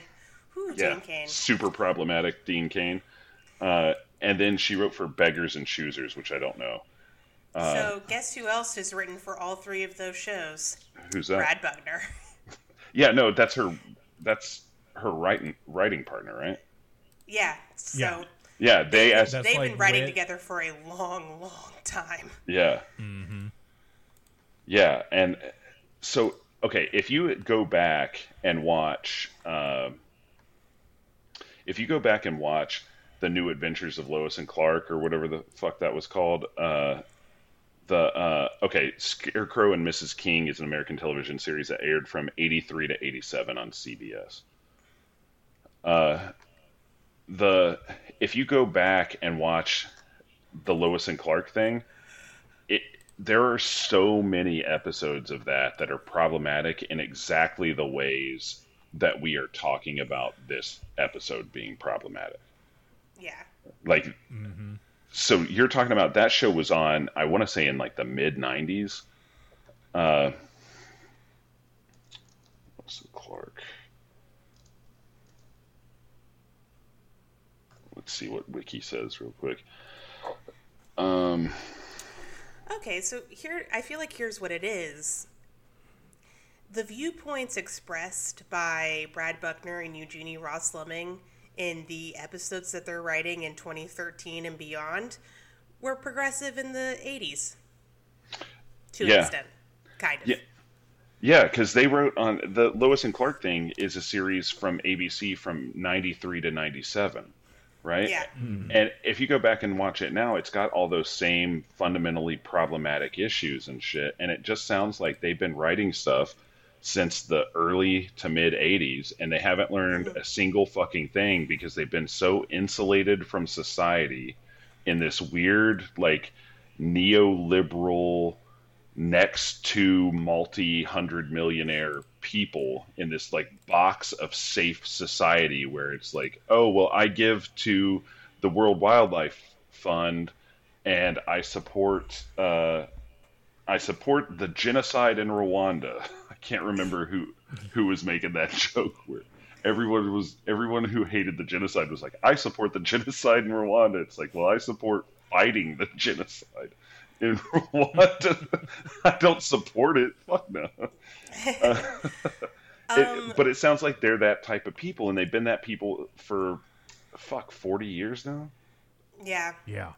Uh, it's that joke in Get Out where the girlfriend's like, "My dad's probably going to tell you that he voted for Obama twice," and then sure enough, the dad is like, "Hi, I voted for Obama twice." Yeah. Like it's yeah, it's it's that personified. Um, yeah, I completely agree. It's just like they had what was considered progressive views in the '80s during like Reagan's America, and then never updated them. Yeah. And that's why we get you know the route 666 episode and this one and i'm sure episodes in the future that travis just gets to enjoy um, Oh yeah. something something that i want to talk about and we really do need to wrap this episode up but it has been a lot of fun and Yeah. Thank I you for having before- me. yeah absolutely Hell yeah. thank you for coming on and also maybe come back um, but Not on Uh, your fucking life. I mean, maybe. Oh, you know what? I should bring me on for Tom- every one of the fucking episodes these assholes write. Let's do that. Tom lives out what I suggested that we just wa- that we just watched these episodes. Um, I want to go ahead and say that Supernatural has had some like really zany, bizarre, off the wall episodes, and those episodes, even when they're kind of bad, inevitably end up being my favorite because like they're so they're so like just fucking wackadoo.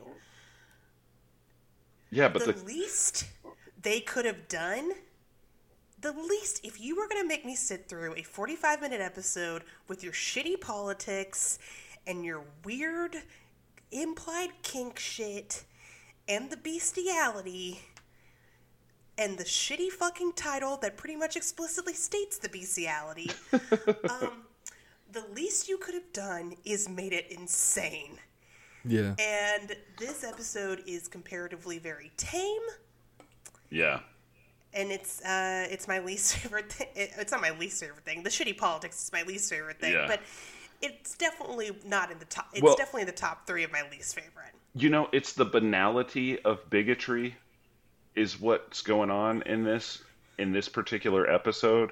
Like you can tell these people are not trying to have the problematic takes that they have, but they're also so fundamentally like that kind of person that they can't they're not even aware of how you would begin to divorce it at all. And it's that level of just banal shitheadedness that's mm-hmm. super fucking offensive. Like, do you not self examine even a little bit, you fucks? Well, conservative ideology is baked into Supernatural, and honestly, we kind of haven't talked about it. But I guess we're going to now, really quick. So, So is Dean always this much of a prudish virgin? In every episode? I don't know how to answer that. I do. Uh, Okay. A lot of the time, you know, he's the one that's throwing dick, man. like, Oh, this is really? like, yeah, like, Like- out of Yeah. form. I swear to fuck, there's like a part of this episode where if he wore pearls, he would have clutched them and fanned himself with his other hand. Because it's implied that like so and so and such and such are having sex, and he's like, "My word!" Ooh. and I Sam's think, the one uh, that has to explain it to him. She's like, "We're Yeah. we were being intimate," and Dean's like, "What do you mean? Like telling each other secrets?" Sam's like, Oh yeah, Oh, he fingered that's her. also just because throughout the throughout the run of the show, both Sam and Dean just get a full on himbification. Yeah. Yeah. Like they, they they both have one brain cell between them, "Okay." and they share it Yeah. every other episode. Dean Dean also mentioned another himbo moment this episode is when James is like, I can astral project. I, I can. I'm a witch. I can be here physically, but not here mentally. And Dean's like, what through like phone sex? And James is like, no, you dumbass, through astral. Pro- what the fuck? I just said it was Yeah. magic. Were you not Yeah. listening? Ten seconds. Yeah. So and Sam's had moments like that too. Um, Dean is the one who throws dick the most out of the show, mostly because every time Sam tries, uh, someone dies. But yeah. You got that death Um, dick. and, uh, but uh, I don't know. Dean sometimes like he he watches porn pretty lot. explicitly a lot. Like there's a, there's a running, a running gag of him watching fucking what busty Asian beauties. yeah. Um, Yeah. he watches porn he picks up chicks he makes a ton of sexual jokes he hits on uh, you know women left and right but i've always joked about the fact that like one of the most least believable things about dean's character to me is like the fact that he's so good with women and i don't know why that is because jensen ackles is like obviously super attractive and very charming um, and Dean can be very charming sometimes, and I think maybe it's that like uncomfortableness with kink, maybe, which is definitely came across this episode. Yeah. Yeah. Keep in mind, the kink was bestiality, which I am against, but kind of, not really. It, No, I mean I am against it. Sorry, Yeah. what I'm trying to say is that it's not bestiality, or is it? We don't know. It's definitely We some don't furry know. shit. It's definitely It's some furry de- shit. Yeah. And if you're into some furry shit, good for you. But like fucking just when you when you write your fetish into a goddamn TV show on the WB, like maybe maybe go full on cloud cuckoo lander on it and make Yeah. it so absurd off the wall and then at the end just have one of the characters turn to camera and be like it's okay to fuck people dressed up as animals but don't put your dick in a cat Yep. Yeah, do the old like Sonic Adventures thing. Yeah. Look, kids. have, it's okay to have a Don't fucking- persona don't Yeah. fuck squirrels It's okay Yeah. to fuck. It's okay. It's okay to fuck someone dressed up as a dog, but fucking your own dog is no good. yeah yes. We had we had a lot of fun today, but it's important to know uh, yes Constant and willful consent. Otherwise, it's no good. Can I just go ahead and say that the twist on the episode is that James wears the fursuit? yeah he, he will not touch her he won't even pet her when Yeah. she's in dog He- form he's so he repulsed dresses.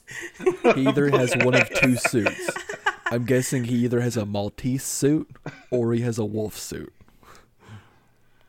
oh Ooh. i don't know enough i think i'm thinking some sort of pony Puppy pony play. Ooh, here's what it is. Uh, James is a scaly. Is that a deep cut? Okay. You really uh, scaled up You know- for that joke. I gotta say though, this doesn't. So I, I told you I found these reviews of the whole of the entirety of season eight on Amazon, mm-hmm.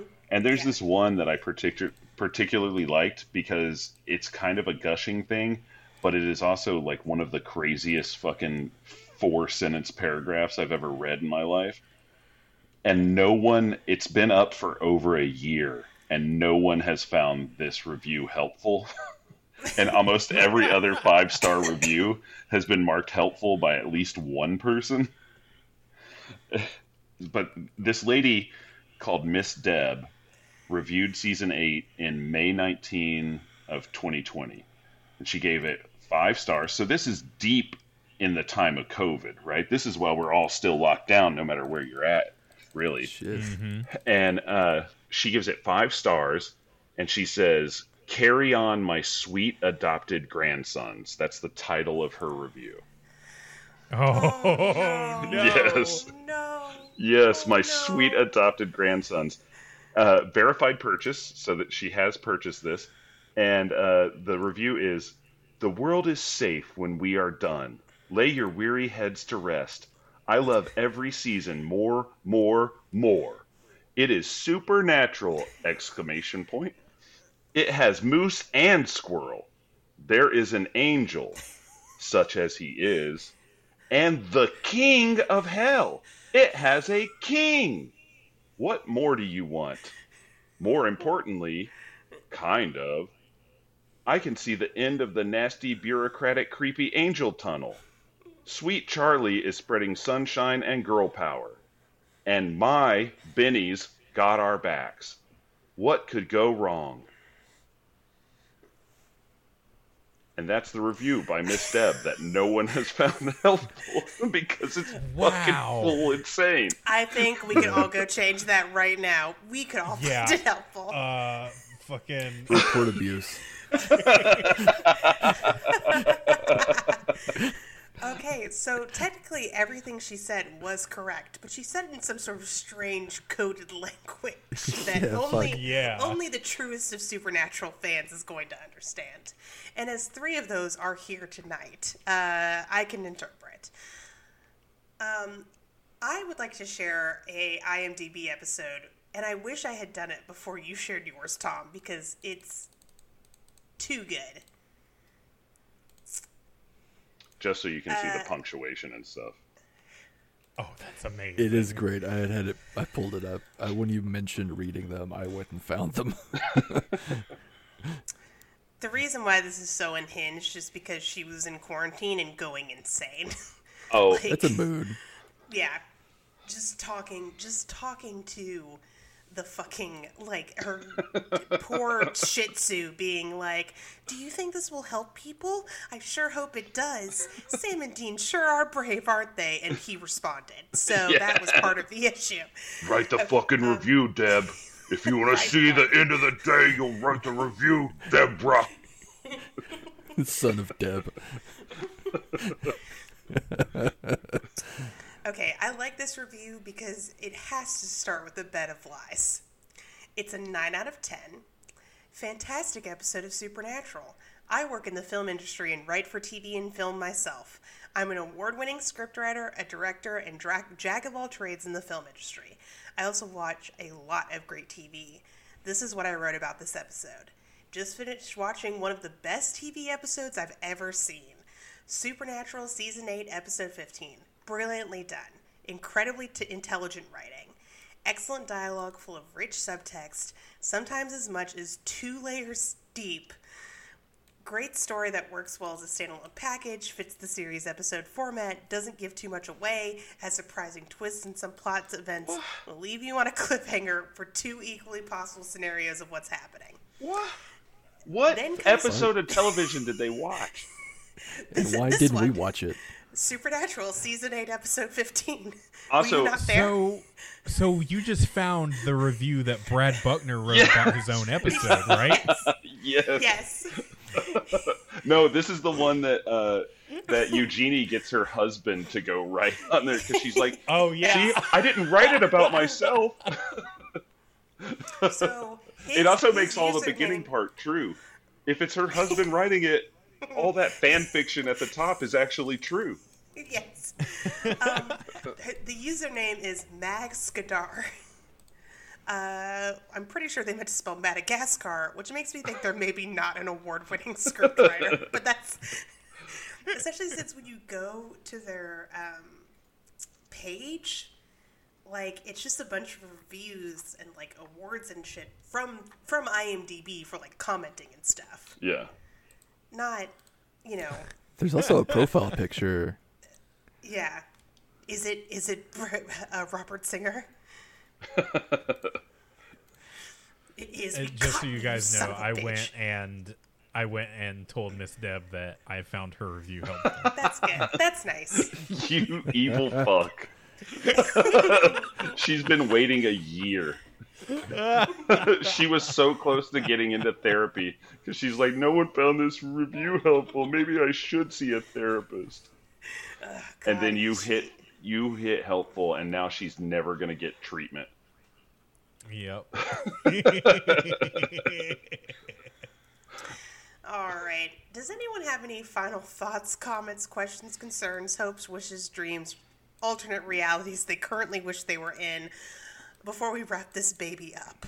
I do have one final thought, and that is that uh, I do like what Travis did. I think we should all jump on to Amazon.com, find the review of season eight uh, of Supernatural, and hopefully by the end of the week, whenever this episode drops, Miss Deb will have a hundred helpful comment likes.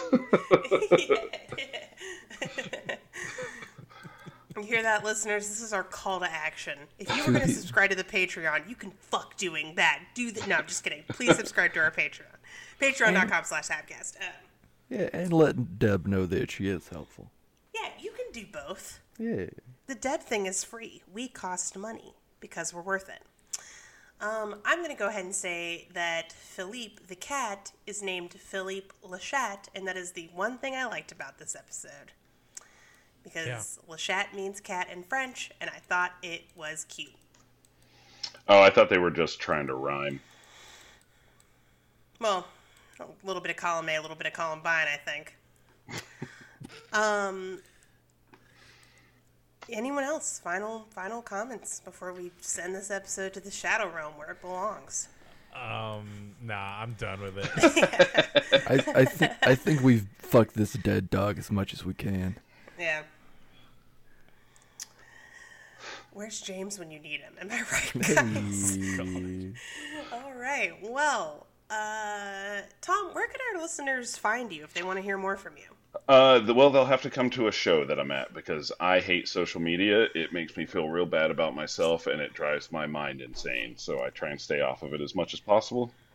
But I am often doing shows uh, in and around Huntsville as quarantines end and the vaccines take hold. I plan on doing a little bit more ranging. Uh, just look out for my name, Tom Hand. It's easy to remember. And uh, if you don't find me, I'll find you. That's not nearly as threatening once you know what he's going to do once he finds you, which is give you a hug. Um, yeah, and a like for your helpful, helpful, insane ramblings. Yes. oh God. No, Tom. Now it's become sad because you know Miss Deb needs a hug. no, she needs a hug. yeah, but you also know that she smells like six cats' urine, so there's no way I'm touching her. Hey, sometimes you have to make sacrifices for the greater good, No, Tom. you sacrifice. I'm gonna stand over here and just point her at you because you're gonna give her a hug. I'm willing to make that sacrifice so that we don't have any more hilarious reviews. Okay, anyways, uh, guys so much for listening. If you want to hear more from us, you can check out our website, habcast.com, where you can find links to all of our social media, including our Instagram and Twitter at Habcast and our Facebook, Hey Asput, a, uh, hey a supernatural podcast. Um, you can also find a link to our Patreon, where for only $3 a month, you can watch uh, the other show we do, Let's Shack Ass, where we watch things that supernatural actors have been in that are not supernatural. Uh, that is a whole lot of fun. Go check that out. Help support the show. Please. We love you guys. Um, until next time, thank you so much for listening and have fun. and don't die. Bye.